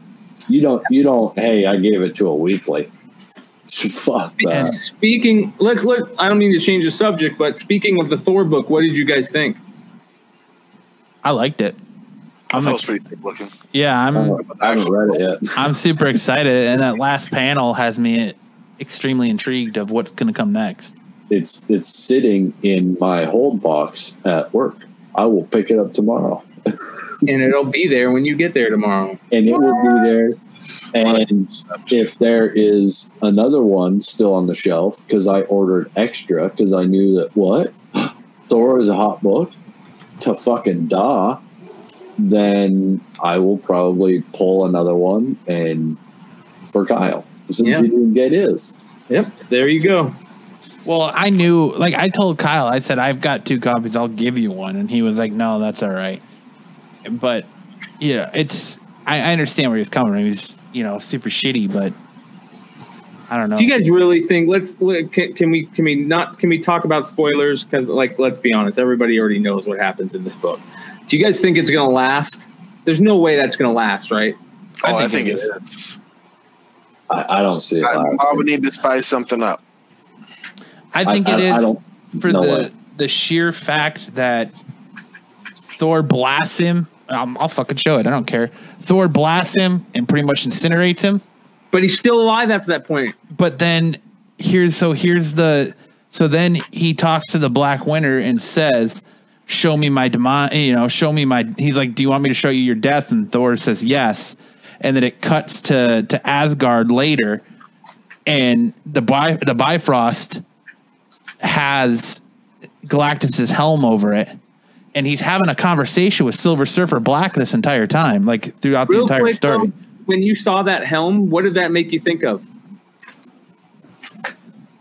The Thanos Donny Cates run. Remember Yeah. what Thanos was? He was sitting in that helm. Yeah, So listen, that last panel makes sense because you know the whole Donny Cates Thanos run is in the future, and Thanos is sitting on the throne of Asgard now. We didn't realize the throne of Asgard back then. Yeah, and you're right. and It's all coming together because Silver Surfer asks him, "What did the the Black Winter show you? What did you see?" And this is what he saw right here. Fucking spoiler alert, right there. Thanos with an army of death behind him. With with zom- with the Marvel zombies behind him, and Mjolnir infused with Infinity Stones. But my my big question, my big uh, what the fuck is this kind of excitement moment is what is this fucking gauntlet, and why does it have his arm like massive to the point where it ripped out of his costume? Look at look at um, look at the th- Infinity Stone on that gauntlet. Do you see what's inside it? There's nothing inside of it that I can see anyway. I think that the Black Winter snowflake is inside of that Infinity Stone. Turn on the old All I know is you guys can't pronounce Asgard for nothing. Asgard. Asgard, like Guardian. Yeah, it doesn't look like there's anything in it. It looks like it just got a black tint to it, but it could have the black. It could be the black winter snowflake in it. I just saw a picture of it close up, and maybe that somebody just fucking around. But No, I, I heard that as well. okay. From somebody else that that that was a big old giant. But it's like we were talking stone. about earlier with the Donny Cates stuff. Is that I we were we were speculating that it's going to tie like this whole Knull event is going to tie Thor to Venom to Silver Surfer Black to, to the cosmic stuff. It's all going to come together, and that and because they're saying that the Knull is going to be a cosmic event. So it's it's good speculation, but You see how much that Silver Surfer Black or Thanos fifth six Thanos sixteen, I think. There's that there's that Thanos fifteen where it's the fourth print where it's the Silver Surfer Black cover. That that book is going for 150, 130 bucks. oh, I haven't seen that. Wow. Raw. I can't And- even afford modern anymore, man. The next issue, I think issue 15, where it's his first full appearance, is going for a, a bunch of money now too. but I do think that I, I don't know if I believe into the the um the Galactus Lifebringer hype anymore because A lot of people are saying that, but I'm telling you guys, I really don't think that you can kill off Galactus. no no no no but I'm just saying I don't They can go believe. I don't I'm believe in the the Galactus Lifebringer hype anymore because wasn't that whole thing is that he was supposed to bring back the Ultimate Universe. But Yes. Donny Cates already did that because the Venom right now The is taking place in the Ultimate Universe. Yeah, plus plus the Maker is a big storyline too. Esteban had an interesting question. Uh, i- if you think that Empire and Thor is all going to tie together with Knull and Yes. I don't know what's Singularity. going on with Empire right now. I think Empire is a fucking mess. You think Empire is going to get tied into this? I don't I don't so. see Empire getting tied into No. it. I don't know. I don't know, but I think everything is t- coming together to one big fucking cosmic event. I see. Yeah, I see the cosmics. I see the Venom. I see you know Thor. I see um, you know the Silver Surfer Black. I see those coming together. I, I don't. I don't know. I guess I hadn't really thought about Empire either, but But Uh, what's the what's the one book, Brian, that old boy told you about on Mel's show? And Wraith. We all bought a bunch of books that it was just announced that that's going to be part of this crossover now. Is that Yeah. Wraith book? Exactly. Yep. And that Wraith book is getting ready to throw some shit into the whole thing because that's the whole Exolon and everything is a big deal. that's Um, that's Lucas, man. That guy is Lucas, yeah. fucking deep. That guy's good, man. I like. I love Lucas, man. That guy just. That that guy's good. Yeah, he is. He's very good. There's a lot of good speculators out there, and you know what the key to being a good speculator is? Reading the books. Reading the books. hmm and and not just reading and blowing through it reading i mean you gotta Three, be four, five times. yeah you gotta be lucas you gotta go back reread it read it again read some other stuff then go back reread it and be like oh snap there it is i, I just i just don't have the time man i just am Yeah. so damn busy That and Donny Cates. Pay attention to what he says because he's his own. He's his own best goddamn hype machine, and he's going to tell Yeah. you what book is going to be a massive, and then it's up to you to go get that or not. So yeah I, I'm I'm super intrigued by by all of that, and I think it's going to lead up into that Knull event this this year. Should be interesting to see. Yeah, it's just read the fucking book. Exactly. I think it oh, all Oh, wow. leads up to Knull. But again, I'm, I'm part of me is still like all of this Knull shit that people are going out crazy over. What if he turns out to just suck? I think that the Knull character character is so poorly drawn that it's just it Yeah. looks terrible to me. But like it's so hyped. It's just like, what if this character just sucks ass? You know, It's like punchline. All of this, all of this hype, and it's just like this character sucks. it, it wouldn't be the first No, it's it not like won't. we've never seen that happen Yeah, in right. comics before you know hey build up build up build up epic fail Yeah. Uh, this, I'm just like, man, all this, all this hype around Nolan, it's just gonna suck. what what if this is the one what if this is the new secret wars. What if this is the new you know uh, infinity gauntlet? What if this is the new like what if this storyline is the new new the next new big bad? Like I honestly think that they have to slow this hype machine down a little bit before it gets too out of control. oh you mean Before like the, a 10 fucking batman movie? Well, but just like it seems like every week there's something new in a Venom book that is like makes it a thirty dollar book right off the bat, and you've got so much hype building towards this, and then if it fizzles out and sucks, oh man, like I think You're you gotta, yeah, you gotta kind of slow the hype train down a little bit. Well, I don't. I don't think that's them though. I think that's partially because of all the COVID and everyone has this new. Everyone's got instant gratification, social media. They can grade books on eBay right there at the store. They can do whatever. So they're all. Everyone has this fear of missing out. So now they're oh it, it- you got you got five new ones. I'll, I'll buy six and I'll pay twenty dollars a cover. Yeah, Oh, okay. Well, I'll take it out of this guy's six-year long run, you know, box, and I'll sell them to you at twenty dollars cover. I'll sell you three of them at twenty dollars a cover. Ishtavan says rumor is that Knull pairs Emperor Hulkling with a symbiote. I mean, you've already gotten this. I mean, why not? You've already got a symbiote um, Avengers team or Ultimates team. Why not Other in reality. Hulkling? You could. They very well could. I kind of thought it was weird that they put Hulkling in his own new book. That would like- explain that. But that's that, that hype train I'm talking about because you look at the Venom book, you have two new characters right now in that book that are driving those books that you don't know a damn thing about. You have Virus and then this new bad guy, and you don't know anything about him. Either one of them.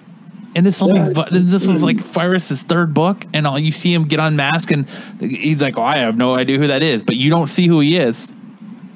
So it's like that hype train. So okay, well now you know that the next Venom thirty seven or eight or twenty seven or eight is going to be a hot book to buy. Now, didn't they say that, that it's Venom's son, uh, Eddie Brock's son, in that virus? No, they have they, they unmask him. Literally in the last issue, they unmask him, and the new bad guy says, "I don't know who that is." And it- all you see is a black silhouette of him. You don't see, you don't see who it is. That's kind of weird. I thought, oh, yeah, yeah, yeah. You're right, you're right. think I that- heard. I hear that the person in the virus uniform is not even alive. That could be. But to me, the virus uniform looks like a busted down piece of Iron Man tech or War Machine tech.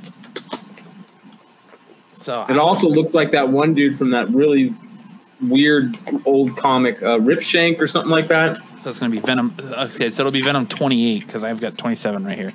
But yeah, it'll be 28 where you already know that's going to be a hot ass book because they're going to probably find out who who Virus is. So Well, we should probably under order that and then just take it out of people's hold boxes. That- yeah, that's can exactly how you gotta money do on it. the floor. Well, Because you and- know, and also you've got the first appearance in 27 of um, Andi as Agent Venom, too. Yep. So, because Agent Venom shows up at the end of it, and you think it's Flash Thompson, and it's. I mean, you could be onto something that he's not alive because, like, you look at the panel right here, the glare kind of sucks, but that's where they're unmasking him, and he's like, I don't even know who this is, and it, it almost looks like a skeleton head. Yeah, So, it's pretty sick. how to take your nine eight and bend the pages into a eight Yeah. five right? It's still by, clean. by Matt. Gotta read the books. Gotta read I'm the waiting book. for my variant cover for this that has the the fucking new bad guy on it, like Codex? dashing in. Yeah, Kodak like dashing in, and I still haven't gotten it yet. So Well, the Jonboy Meyers one is the one that uh, was the error that they actually printed on top of that one. yeah, So it- it'll be interesting if that Jonboy Meyers one starts going crazy because people are like, "Well, I couldn't get the air one, so I'm going to get the regular one now." yeah. You know? I, I didn't get that one where where it's his face. The one I got is like him, like dashing in at on the book. Let me see if I can find it real quick. Ah, Honestly, I thought you were going to say dashing through the snow. On a one horse open sleigh. Yeah. Really? Go on away. Did you guys get some of that rain yesterday? A Yeah, little bit, yeah. Oh, God, it was nice. Yeah, I it really can't- was. It Thought made today halfway tolerable. Yeah, until next week when it's gonna get hot as a fuck again. No, we're going to have more monsoons. I hope so. Yeah, I, re- I reject your theory, and I'm going to insert my own. You can reject my theory all you want. How Uh, the horrible. we're on we're on the cool down. Uh, nice uh, balmy cool down front moving in from the north, swirling around from the east, converging into a nice rainy cool down for the Arizona front. where are the toads? Damn it! They all know you're on the hunt, so they're hiding. Yeah, it's been so hot; they're definitely hiding. It. I'll tell you, for all you people listening that aren't in Arizona, my cactus out front burned up and died, and my other yucca plant burned up and died, and I have three more that are like have burned. Problem. They're fucking cactus. They grow in the desert. They they burned up.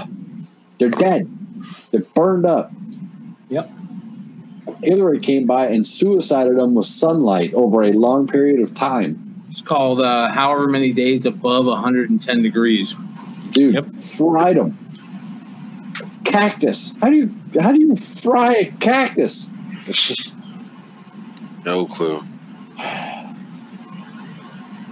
Very, very carefully. I miss Colorado. Here you go. I'm gonna share my screen real quick. Oh, Here's Hey, the. guys, this is the Venom. the avalanche? This is the Venom I cover I got. oh, I heard- oh, you're funny. I, I thought you meant I'm like I heard something about natural disaster. You messing around? You mm, Chad. So yeah, that the State of Comics. That's the one I ordered. That I'm still. Dude, waiting on. that's a solid book. So, It is. It is indeed. Who did that cover? Mm, I'm not sure.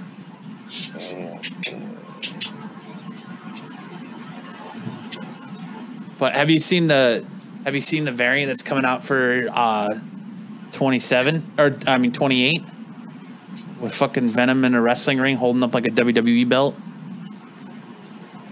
Yeah, that was, that's pretty dope. I haven't seen that one. I was like, that's a cover right there, boy. Carnage is on the on the No, mat. it, it's Spider Man on the mat. Oh, okay. Oh, Opa, someone just broke plate. Yep, I heard that. But yeah, it's a sick cover. I want that cover.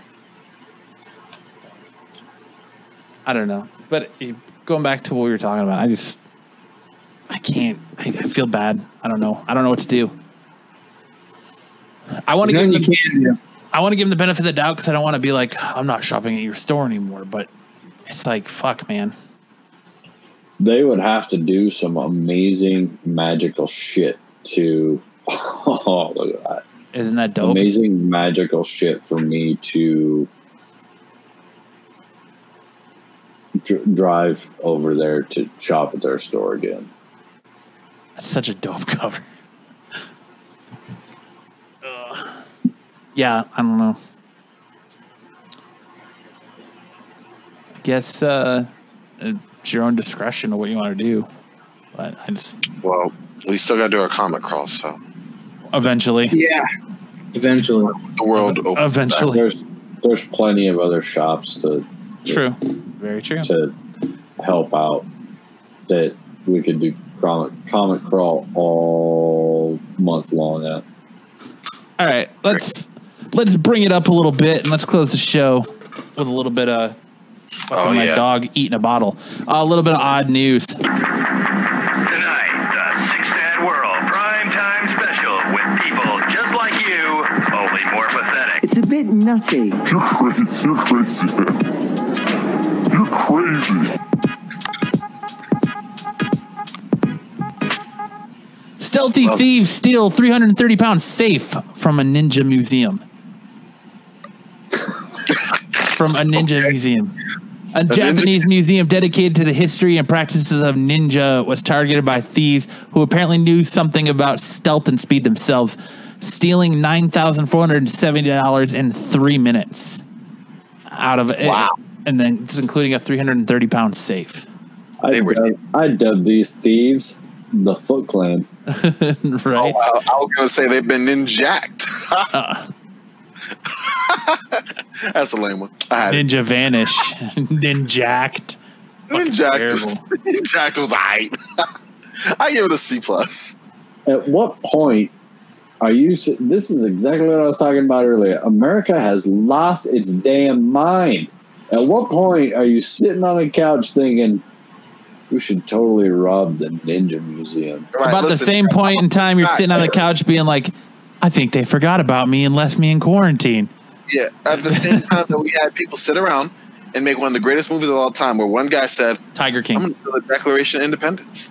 Oh, That's how this stuff happens. All right. But I mean, it's a ninja museum. There's a chance there's ninjas there. If they're protecting their stuff, you're not gonna make it. You're not a ninja. But Well, they got apparently this- away. Apparently, this guy was a ninja. So they proved they Oh. were probably there with the hall going, I knew I was an angel. Online classes worked. Yep. Like, they paid off. Ninja Warrior was the great training. I watch, you it, go. I watch it many hours on TV. It helps me steal from museum. You can only dub these thieves the Foot Clan. That's the only thing you can dub these guys. I'm telling you. If the headline in the paper doesn't dub them as Foot Clan, they failed. right? uh, German university offering one thousand nine hundred dollar grant for doing nothing. A university in Germany is offering idleness grant to Germans willing to abstain from activity as part of their research for an exhibition of, on sustainability. Okay. I got questions. Sign me up. I have questions. Sign me up. sustainability, what am I allowed to do? I can sustain my laziness. Can I watch TV?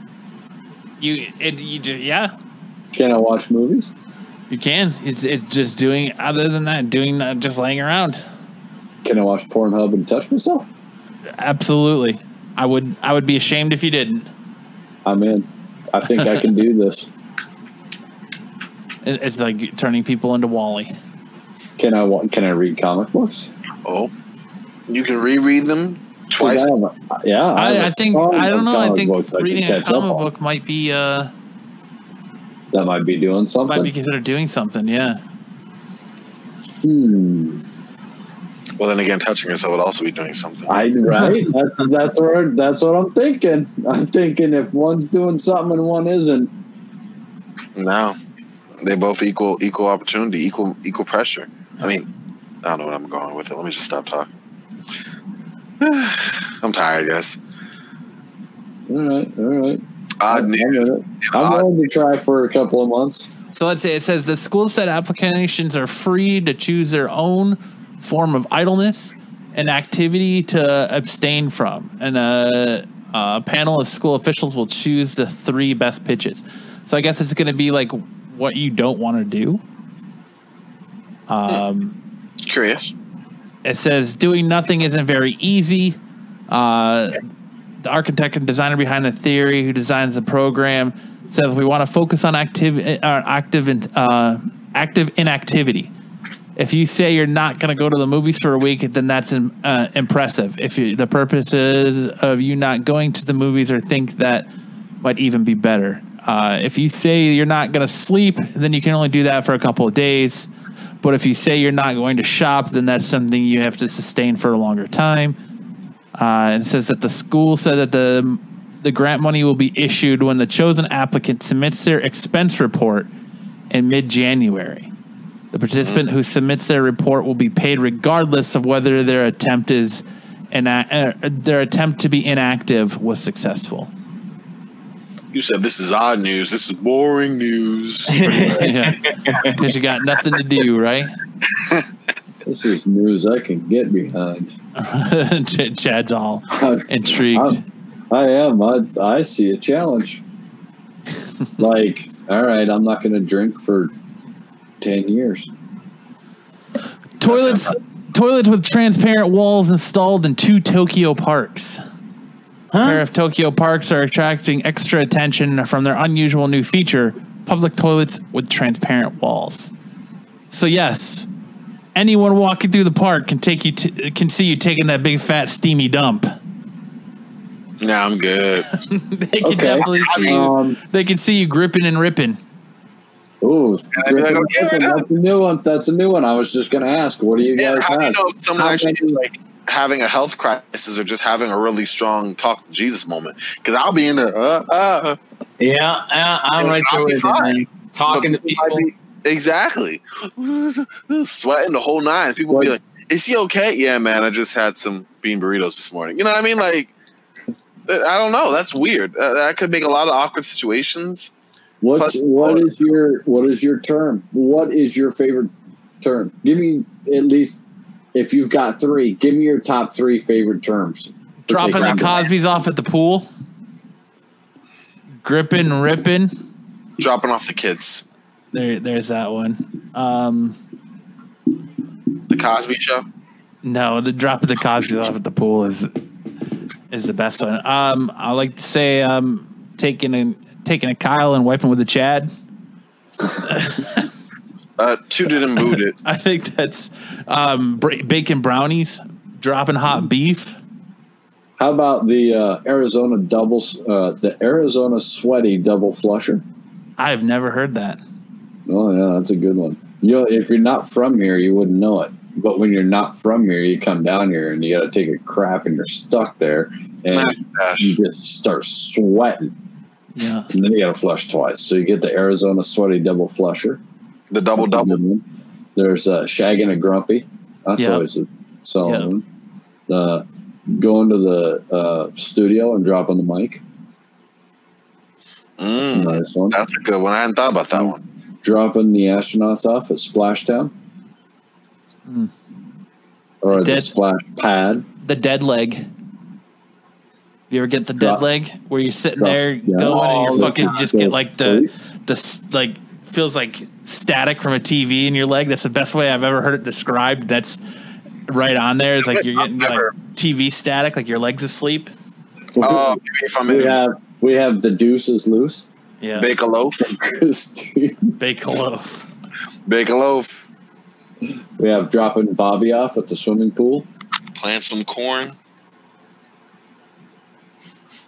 So they're saying that they're made see through, so people who are in a restroom emergency can quickly determine if the restroom is occupied Turn that and the butter. cleanliness. I like the dookie butter.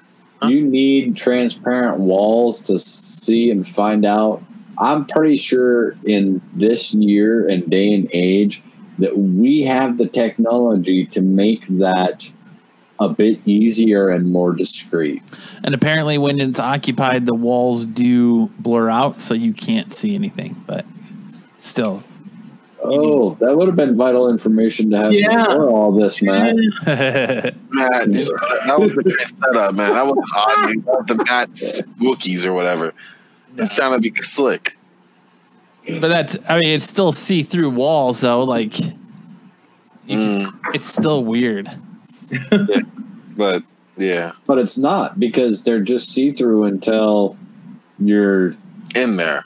dropping the mic, and then Yeah, then but they're then- blurry. like it's not Then gonna the sound fail. burst clouds up. Like it's not gonna f- that transparency thing isn't gonna fail, and someone's just gonna see, sit there seeing you taking a dump or something. you Well, know? if it fails, then we'd be in issues. But the Or like yeah, you, you, you're a, a woman and you're in there going, and your kid fucking darts out of the bathroom, and then it's like, oh well, they left, and then it just fucking clears up, and you're sitting there fucking grabbing ass while everyone in the park's watching you. What if I'm just taking a leak? What if I'm not shagging and grumpy or busting off an Arizona sweaty double flusher? You know, what if what if I'm um, Double flusher. what if I'm just, you know, tinkling? Does it still fog up? Does it still I mean this is I like. I like issues. when the bathroom is so hot, the flush on the toilet is a momentary cool breeze. That's good. Oh, fucking a man. I don't know. I don't know how to answer your question, Chad. Huh. Yeah. All right, all right, that's an interesting one. all right. Uh, What if I'm not using the public bathroom for toiletry purposes at all? What if I'm doing other things in there? uh, to stay on this sort of topic, poo transplant cures man's Well, Chad is doing drunkenness disease. For Oh, how the fuck did that open? Poo transplant. Yeah. What cures drunkenness disease? Yep, drunkenness disease. A 47 year old man had gut fermentation syndrome, also known as auto brewery syndrome, ABS. This rare condition involves excessive fungal growth in the gut, which feeds on carbon dioxide and then fuels ethanol production. Oftentimes, ABS is linked to an excessive amount of year, yeast in the gut.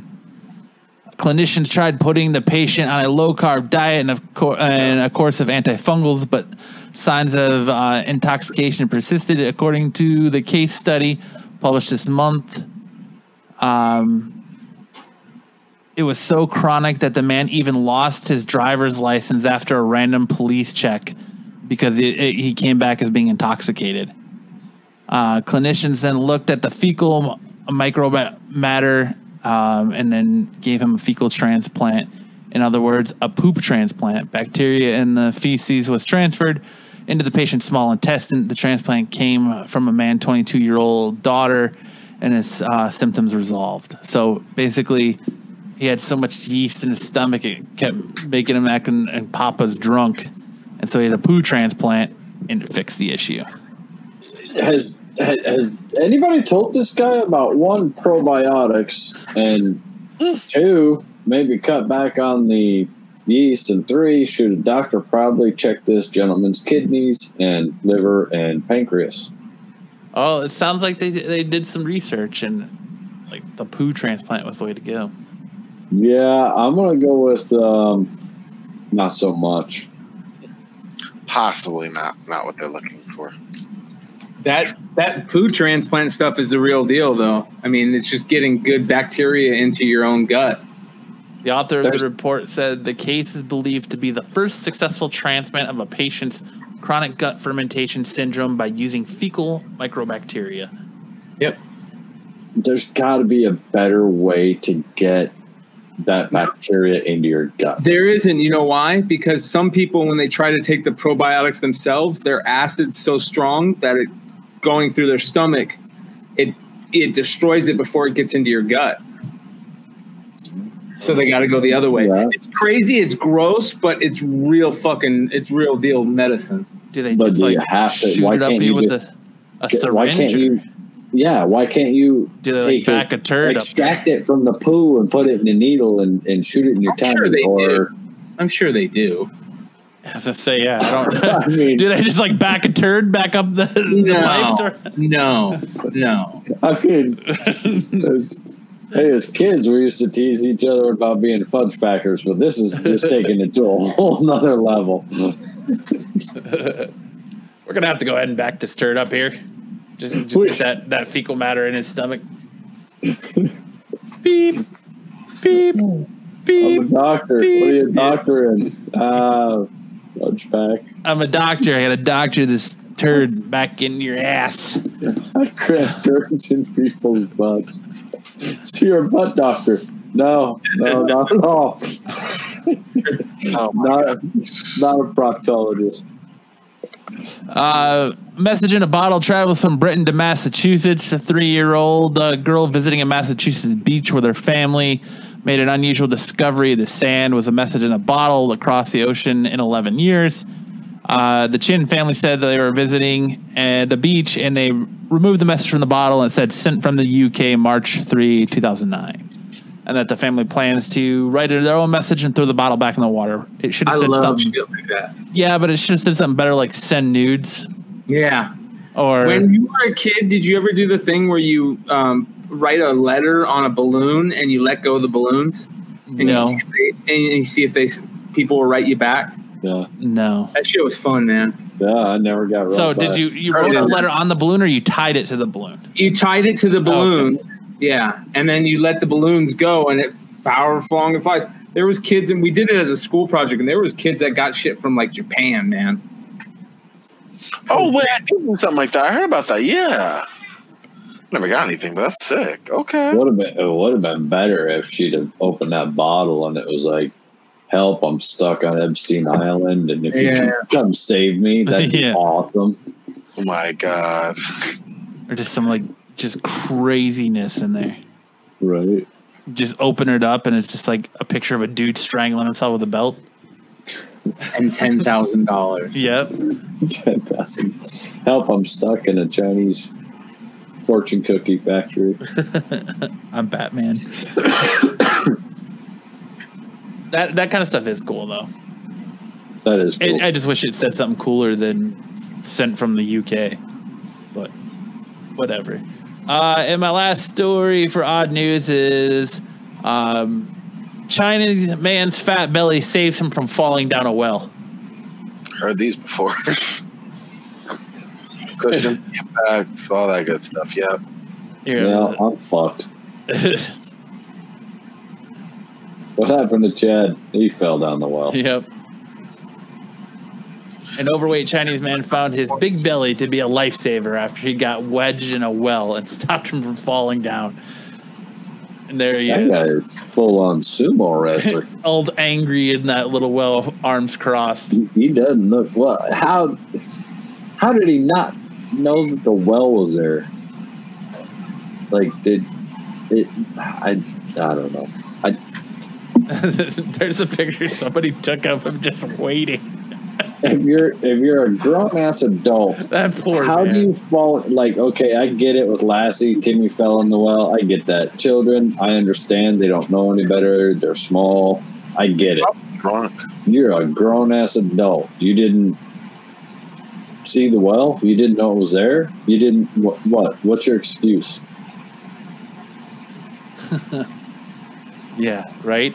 Just, I've I've never fallen in a well. I mean, my, my belly would stop me from falling in too, but I've never accidentally walked into a well. Have you ever wanted to? No, maybe my maybe my time's coming. I, I don't know, but Everyone, everyone has the day they meet their well, right? I guess so. It's like I'm, I'm running out of good jokes. I'm running out of anything.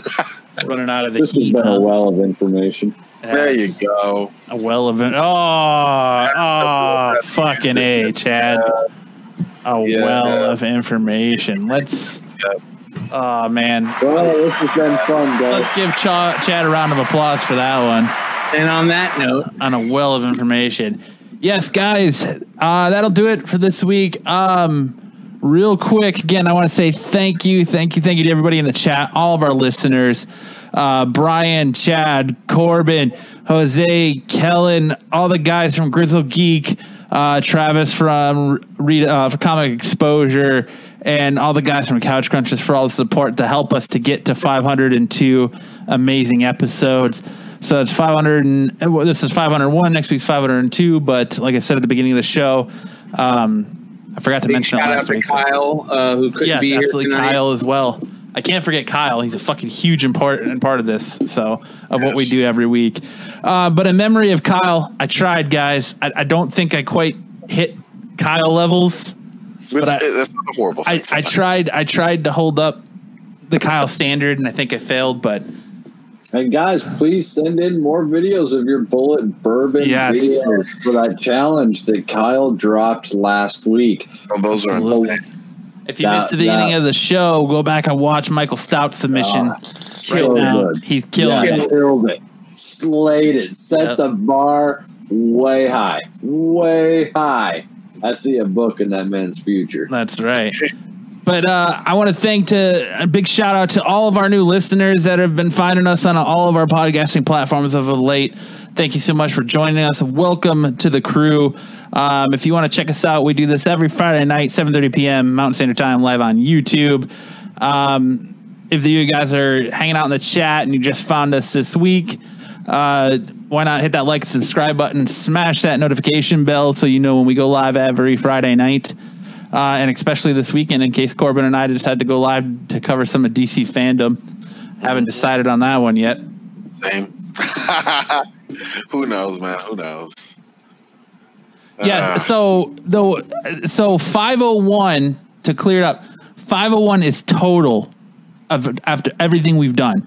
So that's absolute geek. What the fuck Friday? Comic book reviews. Matt and Matinee. That's every single podcast we've put out under under this feed. Is it totals up to five hundred and one. So this is this is no confusion. Episode 260 of just absolute geek, but total of what we've done together, it's 501. 500, three quarters. Yeah. There so you there you go. 15 It's sixteenths. it's a long time. it's a lot of a lot of stu- uh, content, but they were yeah, it's 501 if you look at our our SoundCloud feed where all of our episodes are. So Jeez, that's But- a top. Yep. And we're growing and adding new people. So welcome everybody who's new. Uh, if you're listening to the playback on Monday, make sure to like, subscribe button, leave us reviews. It helps us so much in our podcasting standings. Um, guys, make sure to check out Bogcast. Make sure to check out Tales from the Flip Side, Tales from the Dark Side, Hot 10. Uh, only after you watch us, of course. Um, make sure to check out Grizzle Geek that goes on before us. Check out Couch Crunchers on Saturday nights. Um, check out Travis and his crew over at Comic Exposure.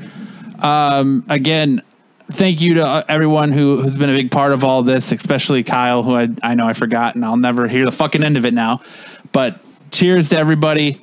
I tried my best, and my best ahead. wasn't good enough. You did So- good. Kyle, Kyle will be back next week to pick up the slack. Um, jo- uh, just real quick, I'm going to start throwing it out here um, for the next couple weeks.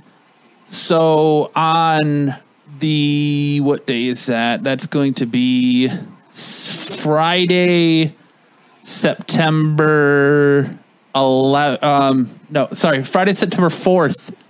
There will be no show. Instead, we're going to be on Saturday, September 5th, as we're doing a joint show with another podcast called We Be Geeks. So we're going to be doing a live show for both shows and joining with them. So that'll be cool. So I'm, I'm going to keep pushing it so you guys don't forget Saturday, September 5th, we'll be live instead of Friday the 4th. So come check us out. Uh, come check out We Be Geeks, and we're going to have a good time with those guys over there. They're good dudes.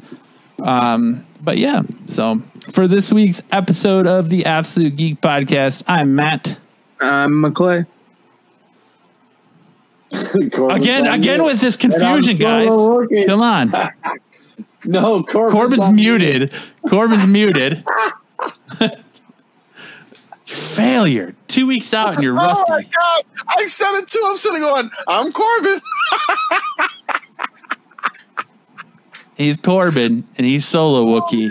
I know. I know. And, uh, solo. Yeah, Thanks, guys, guys. join us next week as we welcome on actress Stacy Toy. But until then, we'll see you guys next time.